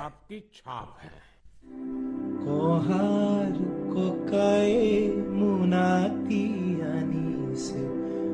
নাতি আসেন কি খুলি চাই দেখিলো কহাৰৰ মোনাতি, মোনাতে আছে বানবাতি। আমাৰে মই নাই কহাৰক সুধি চাই কিনো এই বানবাতি। ಗೀತೆಗಳು ಮತ್ತು ಲಾಲಿ ಹಾಡಿನಂತೆಯೇ ರಂಗೋಲಿ ಸ್ಪರ್ಧೆ ಕೂಡ ಬಹಳ ಜನಪ್ರಿಯವಾಯಿತು. ಇದರಲ್ಲಿ ಪಾಲ್ಗೊಂಡವರು ಒಂದಕ್ಕಿಂತ ಒಂದು ಸುಂದರವಾದ ರಂಗೋಲಿಗಳನ್ನು ಬಿಡಿಸಿ ಕಳುಹಿಸಿದ್ದರು. ಇದರಲ್ಲಿ ಪಂಜಾಬ್ನ ಕಮಲ್ ಕುಮಾರ್ ಅವರು ಕಳುಹಿಸಿದ ರಂಗೋಲಿಗೆ ಬಹುಮಾನ ದೊರೆಯಿತು. ಇವರು ನೇತಾಜಿ ಸುಭಾಷ್ ಚಂದ್ರ ಬೋಸ್ ಮತ್ತು ಹುತಾತ್ಮ ವೀರ ಭಗತ್ ಸಿಂಗ್ ಅವರ ಚಿತ್ರಗಳನ್ನು ಬಹಳ ಸುಂದರವಾಗಿ ರಂಗೋಲಿಯಲ್ಲಿ ಮೂಡಿಸಿದ್ದರು. ಮಹಾರಾಷ್ಟ್ರದ ಸಾಂಗ್ಲಿಯ ಸಚಿನ್ ನರೇಂದ್ರ ಅವಸಾರಿ ಅವರು, ಜಲಿಯನ್ ವಾಲಾ ಬಾಗ್, ಅಲ್ಲಿ ನಡೆದ ನರಮೇಧ ಮತ್ತು ಹುತಾತ್ಮ ಉಧಮ್ ಸಿಂಗ್ ಅವರ ಪರಾಕ್ರಮವನ್ನು ರಂಗೋಲಿಯಲ್ಲಿ ಪ್ರದರ್ಶಿತಗೊಳಿಸಿದ್ದರು. ಗೋವಾ ಗೋವಾ ನಿವಾಸಿ ಗುರುದತ್ ವಾಂಟೇಕರ್ ಅವರು ಗಾಂಧೀಜಿಯವರ ಚಿತ್ರವನ್ನು ರಂಗೋಲಿಯಲ್ಲಿ ಬಿಡಿಸಿದ್ದರೆ ಪುದುಚೇರಿಯ ಮಾಲತಿ ಸೆಲ್ವಂ ಅವರು ಸ್ವಾತಂತ್ರ್ಯ ಹೋರಾಟದ ಅನೇಕ ಮಹಾನ್ ಸೈನಿಕರ ಚಿತ್ರ ಬಿಡಿಸುವಲ್ಲಿ ತಮ್ಮ ಏಕಾಗ್ರತೆ ತೋರಿಸಿದ್ದರು. ದೇಶಭಕ್ತಿ ಗೀತೆಯ ಸ್ಪರ್ಧೆಯಲ್ಲಿ ವಿಜೇತರಾದ ಟಿ. ವಿಜಯ್ ದುರ್ಗ ಆಂಧ್ರಪ್ರದೇಶಕ್ಕೆ ಸೇರಿದವರು. ಅವರು ತೆಲುಗಿನಲ್ಲಿ ತಮ್ಮ ಎಂಟ್ರಿ ಕಳುಹಿಸಿಕೊಟ್ಟಿದ್ದರು. ಅವರು ತಮ್ಮ ಕ್ಷೇತ್ರದ ಪ್ರಸಿದ್ಧ ಸ್ವಾತಂತ್ರ್ಯ ಹೋರಾಟಗಾರ ನರಸಿಂಹರೆಡ್ಡಿ ಅವರಿಂದ ಪ್ರೇರಿತರಾಗಿದ್ದರು. ವಿಜಯ ದುರ್ಗಾ ಅವರ ಎಂಟ್ರಿಯ ಈ ಭಾಗವನ್ನು ನೀವು ಕೂಡ ಕೇಳಿಸಿಕೊಳ್ಳಿ రేనాటి సూర్యుడా వీర నరసింహుడా భారత స్వాతంత్ర సమరపు అంకురానివి నీవురా అంకుశానివి నీవురా అంకుశానివి నీవురా తెల్లదొరల నీతి లేని నిరంకుశపు దమన కాండకు సలసలమని మరిగిన నీ నెత్తుటి ఎర్రని కాకలు ರೇನಾಟಿ ಸೂರ್ಯುಡಾ ವೀರ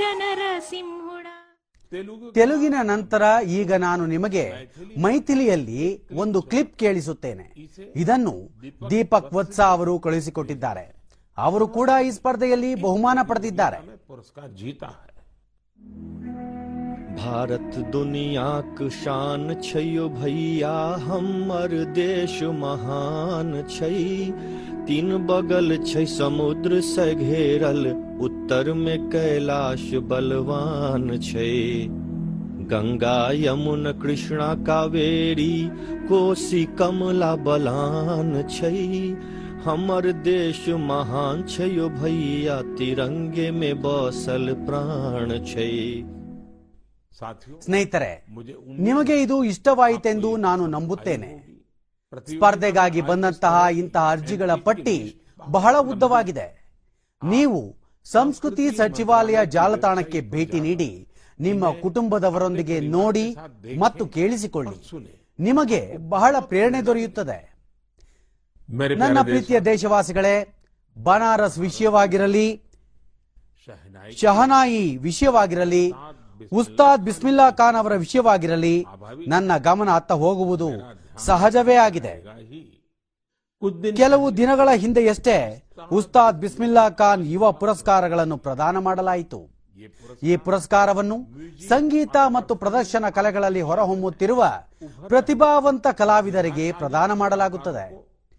ಇದು ಕಲೆ ಮತ್ತು ಸಂಗೀತ ಪ್ರಪಂಚದ ಜನಪ್ರಿಯತೆಯನ್ನು ಹೆಚ್ಚಿಸುವುದರ ಜೊತೆಗೆ ಅದರ ಏಳಿಗೆಗೂ ತನ್ನ ಕೊಡುಗೆ ನೀಡುತ್ತಿದೆ. ಕಾಲಕ್ರಮೇಣ ಜನಪ್ರಿಯತೆ ಕಡಿಮೆಯಾಗುತ್ತಿರುವ ಸಂಗೀತ ವಾದ್ಯಗಳಿಗೆ ಹೊಸ ಜೀವ ತುಂಬಿದ ಕಲಾವಿದರು ಇವರಲ್ಲಿ ಸೇರಿದ್ದಾರೆ. ಈಗ ನೀವೆಲ್ಲರೂ ಈ ಸ್ವರವನ್ನು ಗಮನವಿಟ್ಟು ಆಲಿಸಿರಿ. ಇಸ್ ಟ್ಯೂನ್ ಕೋ ಧ್ಯಾನ್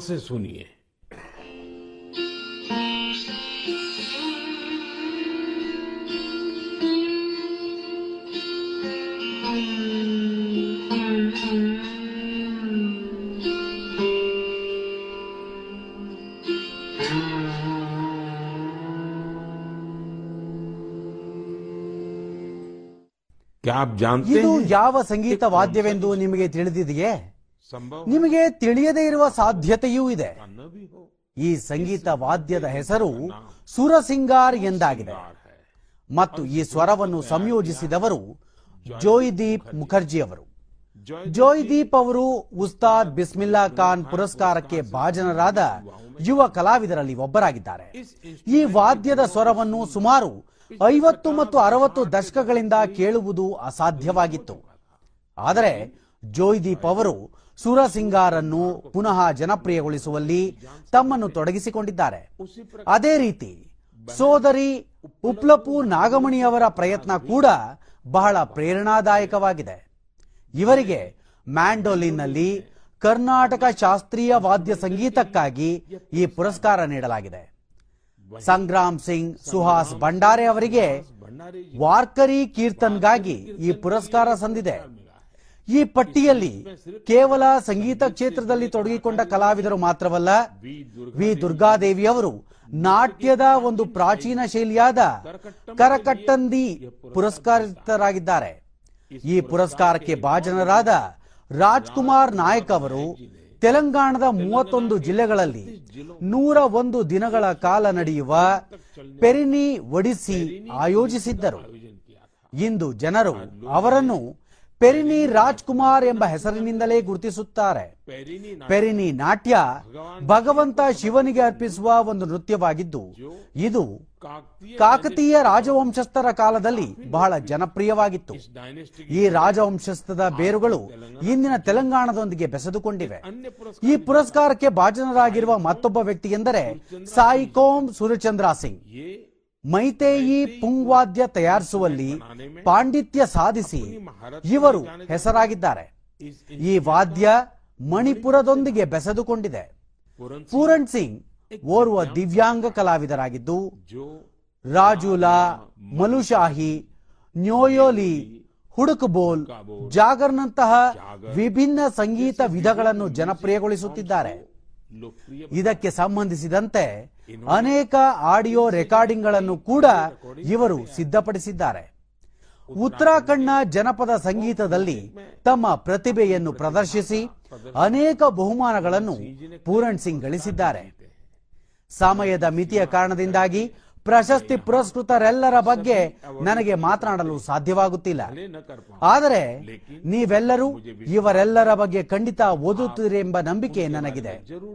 ಎಲ್ಲಾ ಕಲಾವಿದರು, ಪ್ರದರ್ಶನ ಕಲೆಗಳನ್ನು ಮತ್ತಷ್ಟು ಜನಪ್ರಿಯಗೊಳಿಸಲು ಎಲ್ಲರಿಗೂ ತಳಮಟ್ಟದಿಂದಲೂ ಸ್ಫೂರ್ತಿ ನೀಡುತ್ತಲೇ ಇರುತ್ತಾರೆ ಎಂಬ ನಂಬಿಕೆ ನನಗಿದೆ.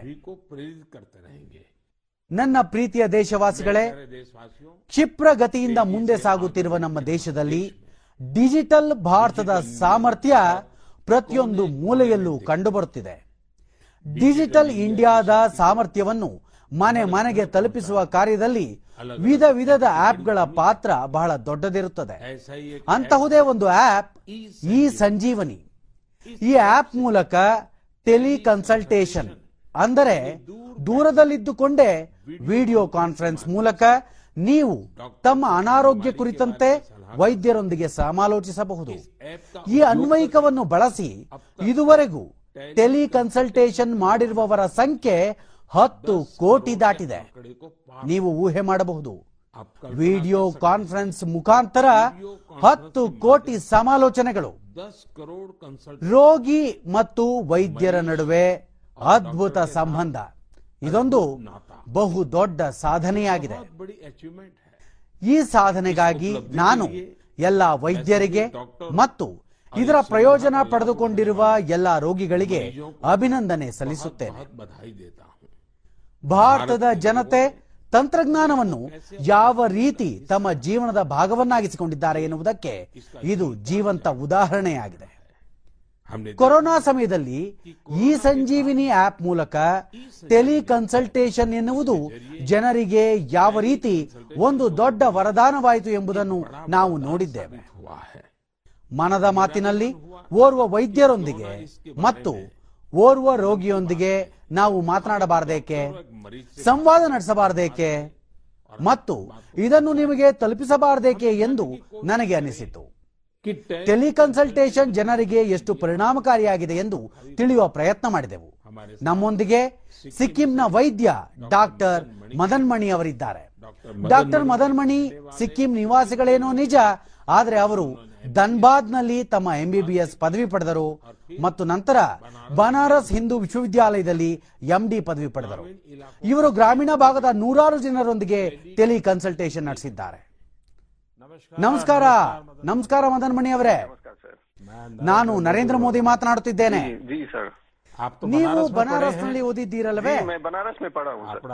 ನಿಮ್ಮ ವೈದ್ಯಕೀಯ ಶಿಕ್ಷಣ ಅಲ್ಲಿಯೇ ಆಯ್ತಲ್ವೇ? जी तो जब आप बनारस में थे, ಹಾಗಿದ್ದರೆ तब का ನೀವು बनारस? ಇದ್ದಾಗಿನ ಬನಾರಸ್ आज ಮತ್ತು बदला ಈಗಿನ हुआ ಬದಲಾವಣೆಯಾಗಿರೋ बनारस को ಬನಾರಸ್ देखे ನೋಡಲು गए ಹೋಗಿರುವರೋ जी, ಅಥವಾ ಹೋಗಿಲ್ವೋ प्रधानमंत्री जी मैं जा नहीं पाया हूँ जब से मैं वापस सिक्किम आया हूँ लेकिन मैंने सुना है कि काफी बदल गया है तो कितने साल ನೀವು हो गए ಬನಾರಸ್ ನಿಂದ ಹೊರಟು ಬಂದು ಎಷ್ಟು ವರ್ಷ ಆಯ್ತು बनारस 2006 से छोड़ा हुआ हूँ सर। ಓ ಹಾಗಾದ್ರೆ ನೀವು ಖಂಡಿತ ಹೋಗ್ಲೇಬೇಕು जी जी अच्छा ಸರಿ मैंने ನೀವು फोटो ಸಿಕ್ಕಿಂನಲ್ಲಿ इसलिए ದೂರ किया कि ಬೆಟ್ಟ ಗುಡ್ಡಗಳ ಪ್ರಾಂತ್ಯದಲ್ಲಿ आप ನೆಲೆಸಿ सिक्किम के अंदर ಅಲ್ಲಿನ ಜನರಿಗೆ दूर ಟೆಲಿ से दूर ಕನ್ಸಲ್ಟೇಷನ್ पहाड़ों में रह ಬಹು ದೊಡ್ಡ करके ಸೇವೆ ನೀಡುತ್ತಿದ್ದೀರಿ वहाँ ಎಂದು के ಕೇಳಿ लोगों ನಿಮಗೆ को ನಾನು tele ಕರೆ ಮಾಡ್ತಾ ಇದ್ದೀನಿ consultation का बहुत बड़ी सेवाएं दे रहे हैं जी मैं मन ಮನದ की ಮಾತಿನ बात के ಶ್ರೋತೃಗಳಿಗೆ ನಾನು श्रोताओं को ನಿಮ್ಮ आपका ಅನುಭವ अनुभव ಕೇಳಿಸಬೇಕೆಂದು सुनाना ಬಯಸುತ್ತೇನೆ चाहता हूँ। जी जरा मुझे ಅನುಭವ बताइए ಹೇಗಿತ್ತು ಎಂದು कैसा ನನಗೆ अनुभव ಹೇಳಿ रहा है? अनुभव बहुत बढ़िया रहा प्रधानमंत्री जी क्या है कि सिक्किम में बहुत नज़दीक का जो पीएचसी है, वहाँ जाने के लिए भी लोगों को गाड़ी में चढ़ के कम से कम एक दो सौ रुपया लेके जाना पड़ता है। और डॉक्टर मिले, नहीं मिले, ये भी एक प्रॉब्लम है। तो टेली कंसल्टेशन के माध्यम से लोग, हम लोग से सीधे जुड़ जाते हैं, दूर दराज के लोग। हेल्थ एंड वेलनेस सेंटर के जो सीएचओ होते हैं, वो लोग हम लोग से कनेक्ट करवा देते हैं।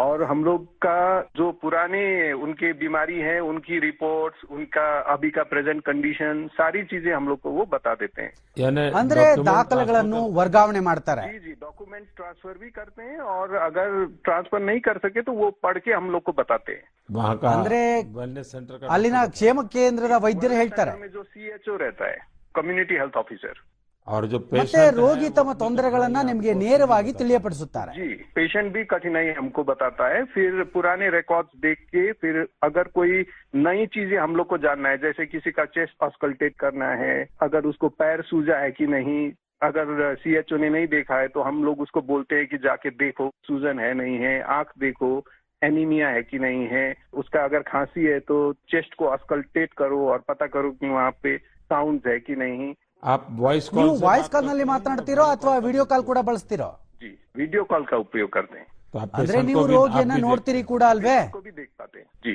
पेशेंट को क्या ರೋಗಿಗೆ फीलिंग ಯಾವ है? ರೀತಿ ಅನಿಸಿಕೆ ಉಂಟಾಗುತ್ತೆ अच्छा लगता है क्योंकि डॉक्टर को नजदीक से वो देख पाता है उसको कंफ्यूजन रहता है कि उसका दवा घटाना है बढ़ाना है क्योंकि सिक्किम में ज्यादातर जो पेशेंट होते हैं वो डायबिटीज हाइपरटेंशन के आते हैं और एक डायबिटीज और हाइपरटेंशन के दवा को चेंज करने के लिए उसको डॉक्टर मिलने के लिए कितना दूर जाना पड़ता है लेकिन टेली कंसल्टेशन के थ्रू वहीं मिल जाता है और अ, दवा भी हेल्थ एंड वेलनेस सेंटर में फ्री ड्रग्स इनिशिएटिव के थ्रू मिल जाता है तो वहीं से दवा भी लेके जाता है वो अच्छा ಸರಿ ಮದನ್ ಮಣಿ ಅವರೇ ರೋಗಿಗಳಿಗೆ ಒಂದು ಅಭ್ಯಾಸ ಇರುತ್ತೆ ಎಲ್ಲಿವರೆಗೆ ವೈದ್ಯರು ಬರೋದಿಲ್ಲ ವೈದ್ಯರು ತಮ್ಮನ್ನು ನೋಡೋದಿಲ್ಲ ಅವರು ತೃಪ್ತಿ ಹೊಂದೋದಿಲ್ಲ ಅನ್ನೋದು ನಿಮಗ್ ತಿಳಿದಿದೆ ಮತ್ತೆ ರೋಗಿಯನ್ನ ನೋಡಬೇಕು ಅಂತ ವೈದ್ಯರು ಕೂಡ ಅನ್ಸುತ್ತೆ ಈಗ ಅಲ್ಲಿ ಎಲ್ಲಾ ಸಮಾಲೋಚನೆಗಳನ್ನ ಟೆಲಿಕಾಂ ಮೂಲಕವೇ ಮಾಡ್ಲಾಗತ್ತೆ ಅದರಿಂದ ವೈದ್ಯರಿಗೆ ಏನನ್ಸುತ್ತೆ ರೋಗಿಗೆ ಏನನ್ಸುತ್ತೆ जी वो हम लोग को भी लगता है कि अगर पेशेंट को लगता है कि डॉक्टर को देखना चाहिए तो हम लोग को जो जो चीज़ें देखना है, वो हम लोग सीएचओ को बोल के वीडियो में ही हम लोग देखने के लिए बोलते हैं।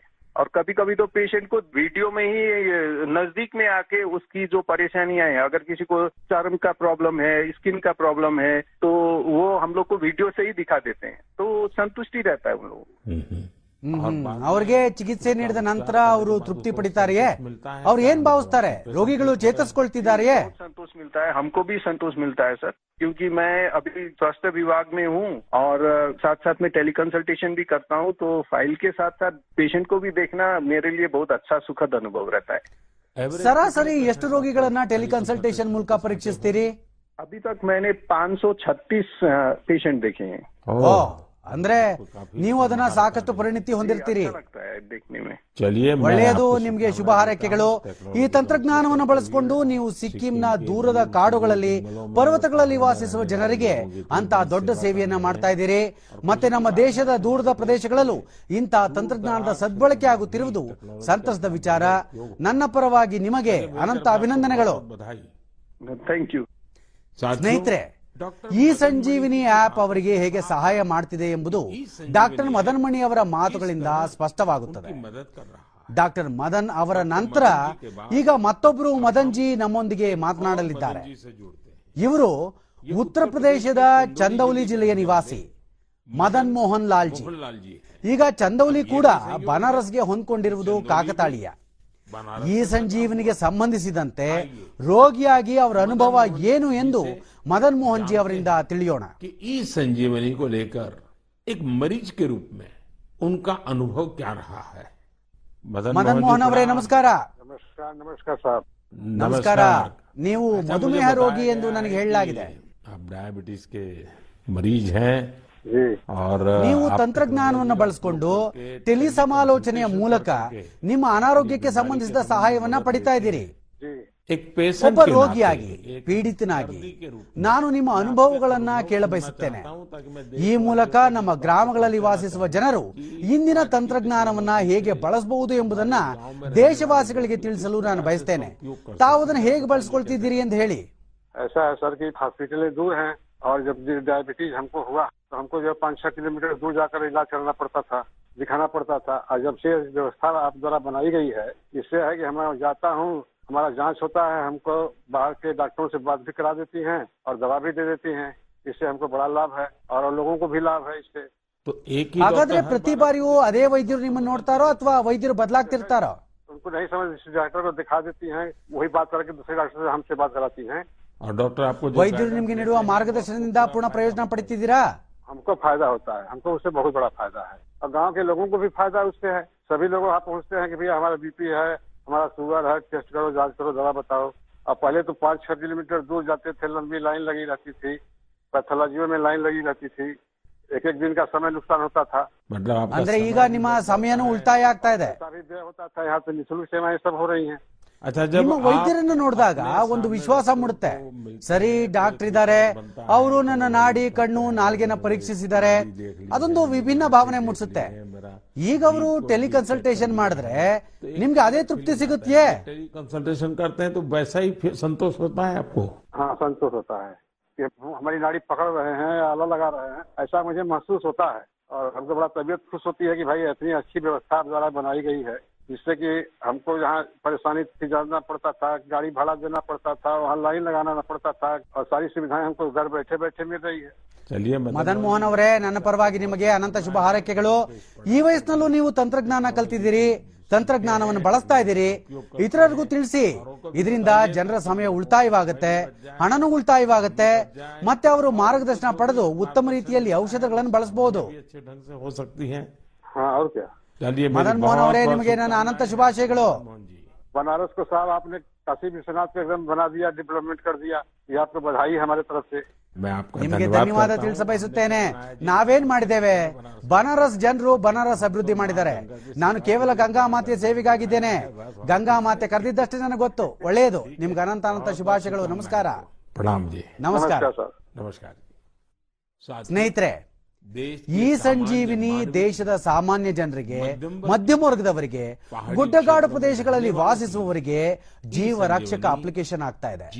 ಇದು ಭಾರತದ ಡಿಜಿಟಲ್ ಕ್ರಾಂತಿಯ ಶಕ್ತಿ ಮತ್ತು ಇಂದು ನಾವು ಪ್ರತಿಯೊಂದು ಕ್ಷೇತ್ರದಲ್ಲೂ ಅದರ ಪರಿಣಾಮವನ್ನ ಕಾಣ್ತಾ ಇದ್ದೇವೆ. ಭಾರತದ ಯುಪಿಐ ಶಕ್ತಿಯ ಬಗ್ಗೆಯೂ ನಿಮಗೆ ತಿಳಿದಿದೆ. ಪ್ರಪಂಚದ ಅದೆಷ್ಟೋ ದೇಶಗಳು ಇದರತ್ತ ಆಕರ್ಷಿತವಾಗಿವೆ. ಕೆಲವು ದಿನಗಳ ಹಿಂದೆ ಭಾರತ ಮತ್ತು ಸಿಂಗಾಪುರದ ಮಧ್ಯೆ ಯುಪಿಐ ಪೇ ನೌ ಲಿಂಕ್ ಅನ್ನ ಪ್ರಾರಂಭಿಸಲಾಯಿತು. ಈಗ ಸಿಂಗಾಪುರ ಮತ್ತು ಭಾರತದ ಜನರು ತಮ್ಮ ತಮ್ಮ ದೇಶಗಳಲ್ಲಿ ಮಾಡುವ ರೀತಿಯಲ್ಲಿಯೇ ತಮ್ಮ ಮೊಬೈಲ್ ಫೋನ್ಗಳಿಂದ ಪರಸ್ಪರ ಹಣವನ್ನು ವರ್ಗಾಯಿಸುತ್ತಿದ್ದಾರೆ. ಜನರು ಅದರ ಲಾಭವನ್ನು ಪಡೆಯಲು ಪ್ರಾರಂಭಿಸಿದ್ದಾರೆ ಎಂದು ನನಗೆ ಸಂತೋಷವಾಗಿದೆ. ಅದು ಭಾರತದ ಇ ಸಂಜೀವಿನಿ ಆಪ್ ಆಗಿರಲಿ ಅಥವಾ ಯುಪಿಐ ಜೀವನವನ್ನ ಸುಲಭಗೊಳಿಸಲು ಇವು ತುಂಬಾ ಸಹಕಾರಿ ಎಂದು ಸಾಬೀತಾಗಿವೆ. ನನ್ನ ಪ್ರೀತಿಯ ದೇಶವಾಸಿಗಳೇ, ಒಂದು ದೇಶದಲ್ಲಿ ನಶಿಸಿ ಹೋಗುತ್ತಿರುವ ಒಂದು ಪ್ರಜಾತಿಯ ಪಕ್ಷಿ ಪ್ರಾಣಿಯನ್ನ ಉಳಿಸಿದಾಗ ಅದು ಪ್ರಪಂಚದಾದ್ಯಂತ ಚರ್ಚೆಯಾಗುತ್ತದೆ.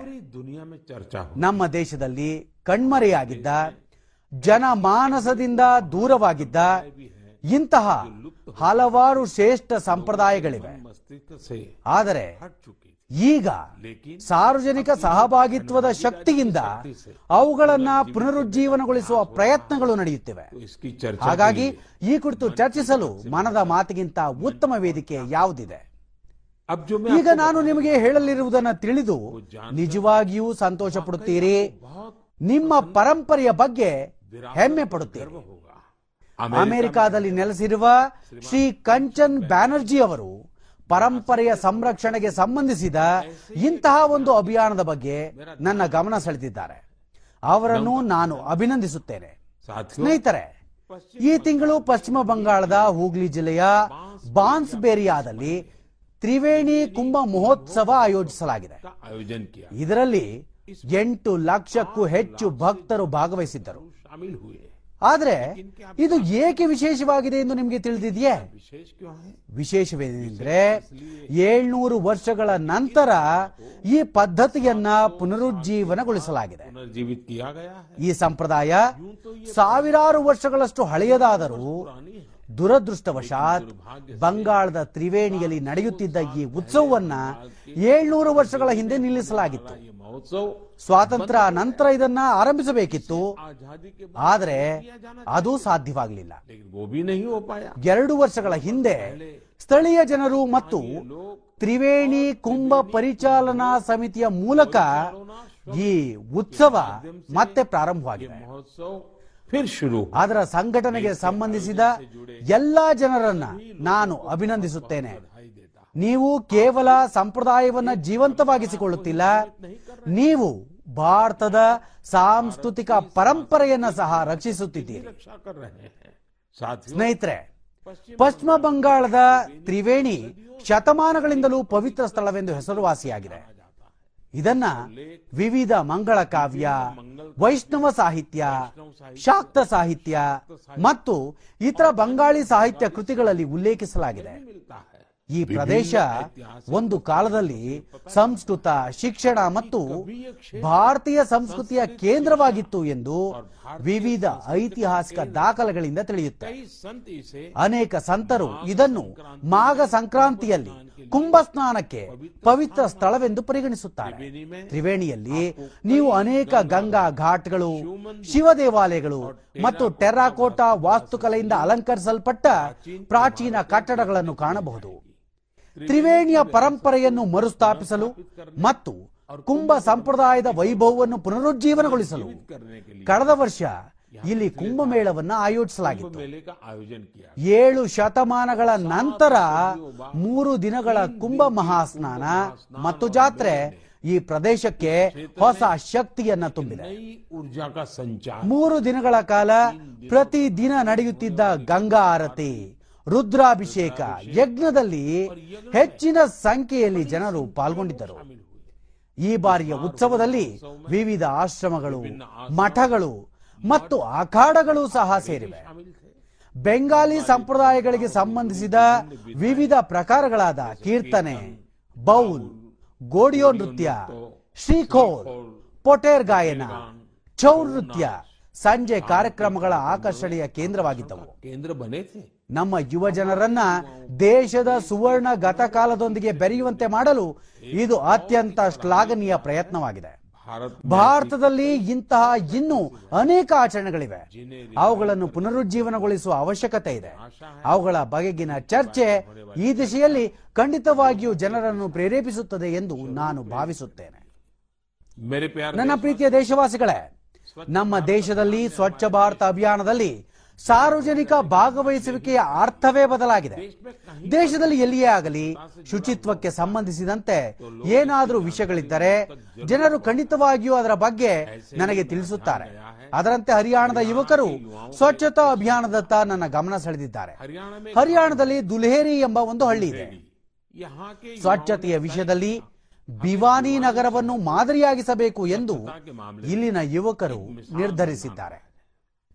ಅವರೆಲ್ಲರೂ ಸೇರಿ ಯುವ ಸ್ವಚ್ಛತಾ ಮತ್ತು ಜನಸೇವಾ ಸಮಿತಿ ಎಂಬ ಸಂಸ್ಥೆಯನ್ನು ಹುಟ್ಟುಹಾಕಿದ್ದಾರೆ. ಈ ಸಮಿತಿಯ ಯುವಕರು ಮುಂಜಾನೆ ನಾಲ್ಕು ಗಂಟೆಗೆ ಭಿವಾನಿ ತಲುಪುತ್ತಾರೆ. ಅವರೆಲ್ಲರೂ ಸೇರಿ ನಗರದ ವಿವಿಧೆಡೆ ಸ್ವಚ್ಛತಾ ಅಭಿಯಾನ ನಡೆಸುತ್ತಿದ್ದಾರೆ. ಈ ಜನರು ಇದುವರೆಗೆ ನಗರದ ವಿವಿಧ ಪ್ರದೇಶಗಳಿಂದ ಟನ್ಗಟ್ಟಲೆ ಕಸವನ್ನು ತೆರವುಗೊಳಿಸಿದ್ದಾರೆ. ಸ್ನೇಹಿತರೆ ವೇಸ್ಟ್ ಟು ವೆಲ್ತ್ ಕಸದಿಂದ ರಸ ಎಂಬುದು ಸ್ವಚ್ಛ ಭಾರತ ಅಭಿಯಾನದ ಪ್ರಮುಖ ಅಂಶವಾಗಿದೆ. ಒಡಿಶಾದ ಕೇಂದ್ರಪಾರಾ ಜಿಲ್ಲೆಯಲ್ಲಿ ಸಹೋದರಿ ಕಮಲಾ ಮೊಹರಾನ ಸ್ವಸಹಾಯ ಸಂಘವನ್ನು ನಡೆಸುತ್ತಿದ್ದಾರೆ. ಈ ಗುಂಪಿನ ಮಹಿಳೆಯರು ಹಾಲಿನ ಚೀಲಗಳು ಮತ್ತು ಇತರ ಪ್ಲಾಸ್ಟಿಕ್ ಪ್ಯಾಕಿಂಗ್ಗಳಿಂದ ಬುಟ್ಟಿಗಳು ಮತ್ತು ಮೊಬೈಲ್ ಸ್ಟ್ಯಾಂಡ್ಗಳಂತಹ ಅನೇಕ ವಸ್ತುಗಳನ್ನು ತಯಾರಿಸುತ್ತಾರೆ. ಸ್ವಚ್ಛತೆಯ ಜೊತೆಗೆ ಅವರಿಗೆ ಉತ್ತಮ ಆದಾಯದ ಮೂಲವೂ ದೊರೆಯುತ್ತಿದೆ. ನಾವು ಸಂಕಲ್ಪಗೈದರೆ ಸ್ವಚ್ಛ ಭಾರತದಲ್ಲಿ ದೊಡ್ಡ ಕೊಡುಗೆ ನೀಡಬಹುದು. ಕನಿಷ್ಠ ನಾವೆಲ್ಲರೂ ಪ್ಲಾಸ್ಟಿಕ್ ಚೀಲಗಳನ್ನು ಬಟ್ಟೆಯ ಚೀಲಗಳೊಂದಿಗೆ ಬದಲಾಯಿಸುವ ಪ್ರತಿಜ್ಞೆಯನ್ನು ಕೈಗೊಳ್ಳಬೇಕು. ನಿಮ್ಮ ಈ ನಿರ್ಣಯ ನಿಮಗೆ ಎಷ್ಟು ತೃಪ್ತಿಯನ್ನು ನೀಡುತ್ತದೆ ಮತ್ತು ಇತರ ಜನರಿಗೆ ಖಂಡಿತವಾಗಿಯೂ ಸ್ಫೂರ್ತಿ ನೀಡುತ್ತದೆ ಎಂದು ನೀವೇ ಕಾಣುತ್ತೀರಿ. ನನ್ನ ಪ್ರೀತಿಯ ದೇಶವಾಸಿಗಳೇ ಇಂದು ನೀವು ಮತ್ತು ನಾನು ಒಟ್ಟಿಗೆ ಸೇರಿ ಮತ್ತೊಮ್ಮೆ ಅನೇಕ ಸ್ಫೂರ್ತಿದಾಯಕ ವಿಷಯಗಳ ಕುರಿತು ಮಾತನಾಡಿದ್ದೇವೆ. ಮನೆಯವರ ಜೊತೆ ಕೂತು ಅದನ್ನು ಕೇಳಿದ್ದೇವೆ. ಈಗ ದಿನವಿಡೀ ಅದನ್ನೇ ಗುನುಗುಣಿಸುತ್ತೇವೆ ದೇಶದ ಶ್ರಮಿಕ ತಣದ ಬಗ್ಗೆ ಹೆಚ್ಚು ಮಾತನಾಡಿದಷ್ಟು ನಮಗೆ ಶಕ್ತಿ ಬರುತ್ತದೆ. ಈ ಶಕ್ತಿಯ ಪ್ರವಾಹದೊಂದಿಗೆ ಚಲಿಸುತ್ತಾ ಇಂದು ನಾವು ಮನದ ಮಾತಿನ ತೊಂಬತ್ತೆಂಟನೇ ಸಂಚಿಕೆಯನ್ನು ತಲುಪಿದ್ದೇವೆ. ಹೋಳಿ ಹಬ್ಬ ಇಂದಿನಿಂದ ಕೆಲವೇ ದಿನಗಳಲ್ಲಿ ಬರಲಿದೆ. ನಿಮಗೆಲ್ಲರಿಗೂ ಹೋಳಿ ಹಬ್ಬದ ಶುಭಾಶಯಗಳು. ವೋಕಲ್ ಫಾರ್ ಲೋಕಲ್ ಎಂಬ ಸಂಕಲ್ಪದೊಂದಿಗೆ ನಮ್ಮ ಹಬ್ಬಗಳನ್ನು ಆಚರಿಸಬೇಕು. ನಿಮ್ಮ ಅನುಭವಗಳನ್ನು ನನ್ನೊಂದಿಗೆ ಹಂಚಿಕೊಳ್ಳಲು ಮರೆಯಬೇಡಿ. ಅಲ್ಲಿಯವರೆಗೆ ನನ್ನನ್ನು ಬೀಳ್ಕೊಡಿ. ಮುಂದಿನ ಬಾರಿ ನಾವು ಹೊಸ ವಿಷಯಗಳೊಂದಿಗೆ ಮತ್ತೆ ಭೇಟಿಯಾಗೋಣ ಅನಂತಾನಂತ ಧನ್ಯವಾದಗಳು ನಮಸ್ಕಾರ अपने अनुभव भी मेरे साथ शेयर करना न भूलिएगा तब तक के लिए मुझे विदा दीजिए अगली बार हम फिर नए विषयों के साथ मिलेंगे बहुत बहुत धन्यवाद नमस्कार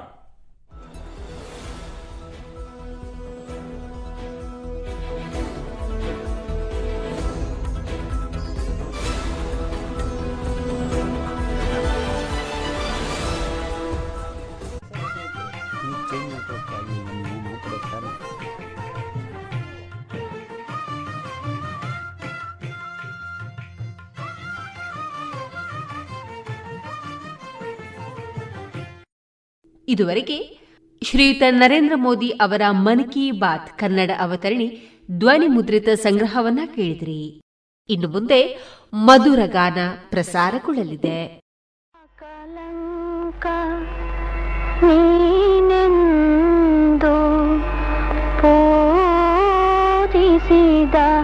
ಸತಿನ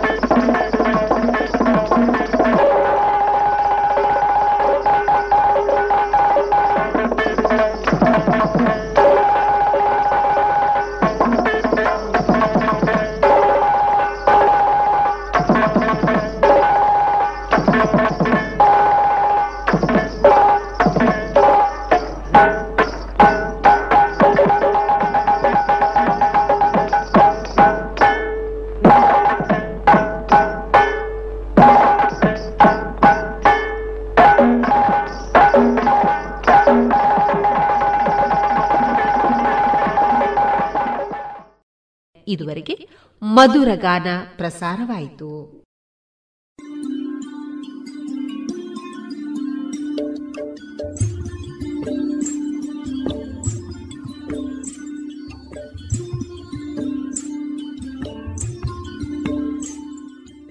ರೇಡಿಯೋ ಪಾಂಚಜನ್ಯ ಸಮುದಾಯ ಬಾನುಲಿ ಕೇಂದ್ರದಿಂದ ನಿಮ್ಮ ಕಾರ್ಯಕ್ರಮಗಳು ಪ್ರಸಾರವಾಗಬೇಕೇ? ಹಾಗಿದ್ದರೆ ನಮ್ಮನ್ನು ಸಂಪರ್ಕಿಸಿ. ನಮ್ಮ ದೂರವಾಣಿ ಸಂಖ್ಯೆ ಸೊನ್ನೆ ಎಂಟು ಎರಡು ಐದು ಒಂದು ಎರಡು ಒಂಬತ್ತು ಎಂಟು ನಾಲ್ಕು ಒಂಬತ್ತು ಒಂಬತ್ತು.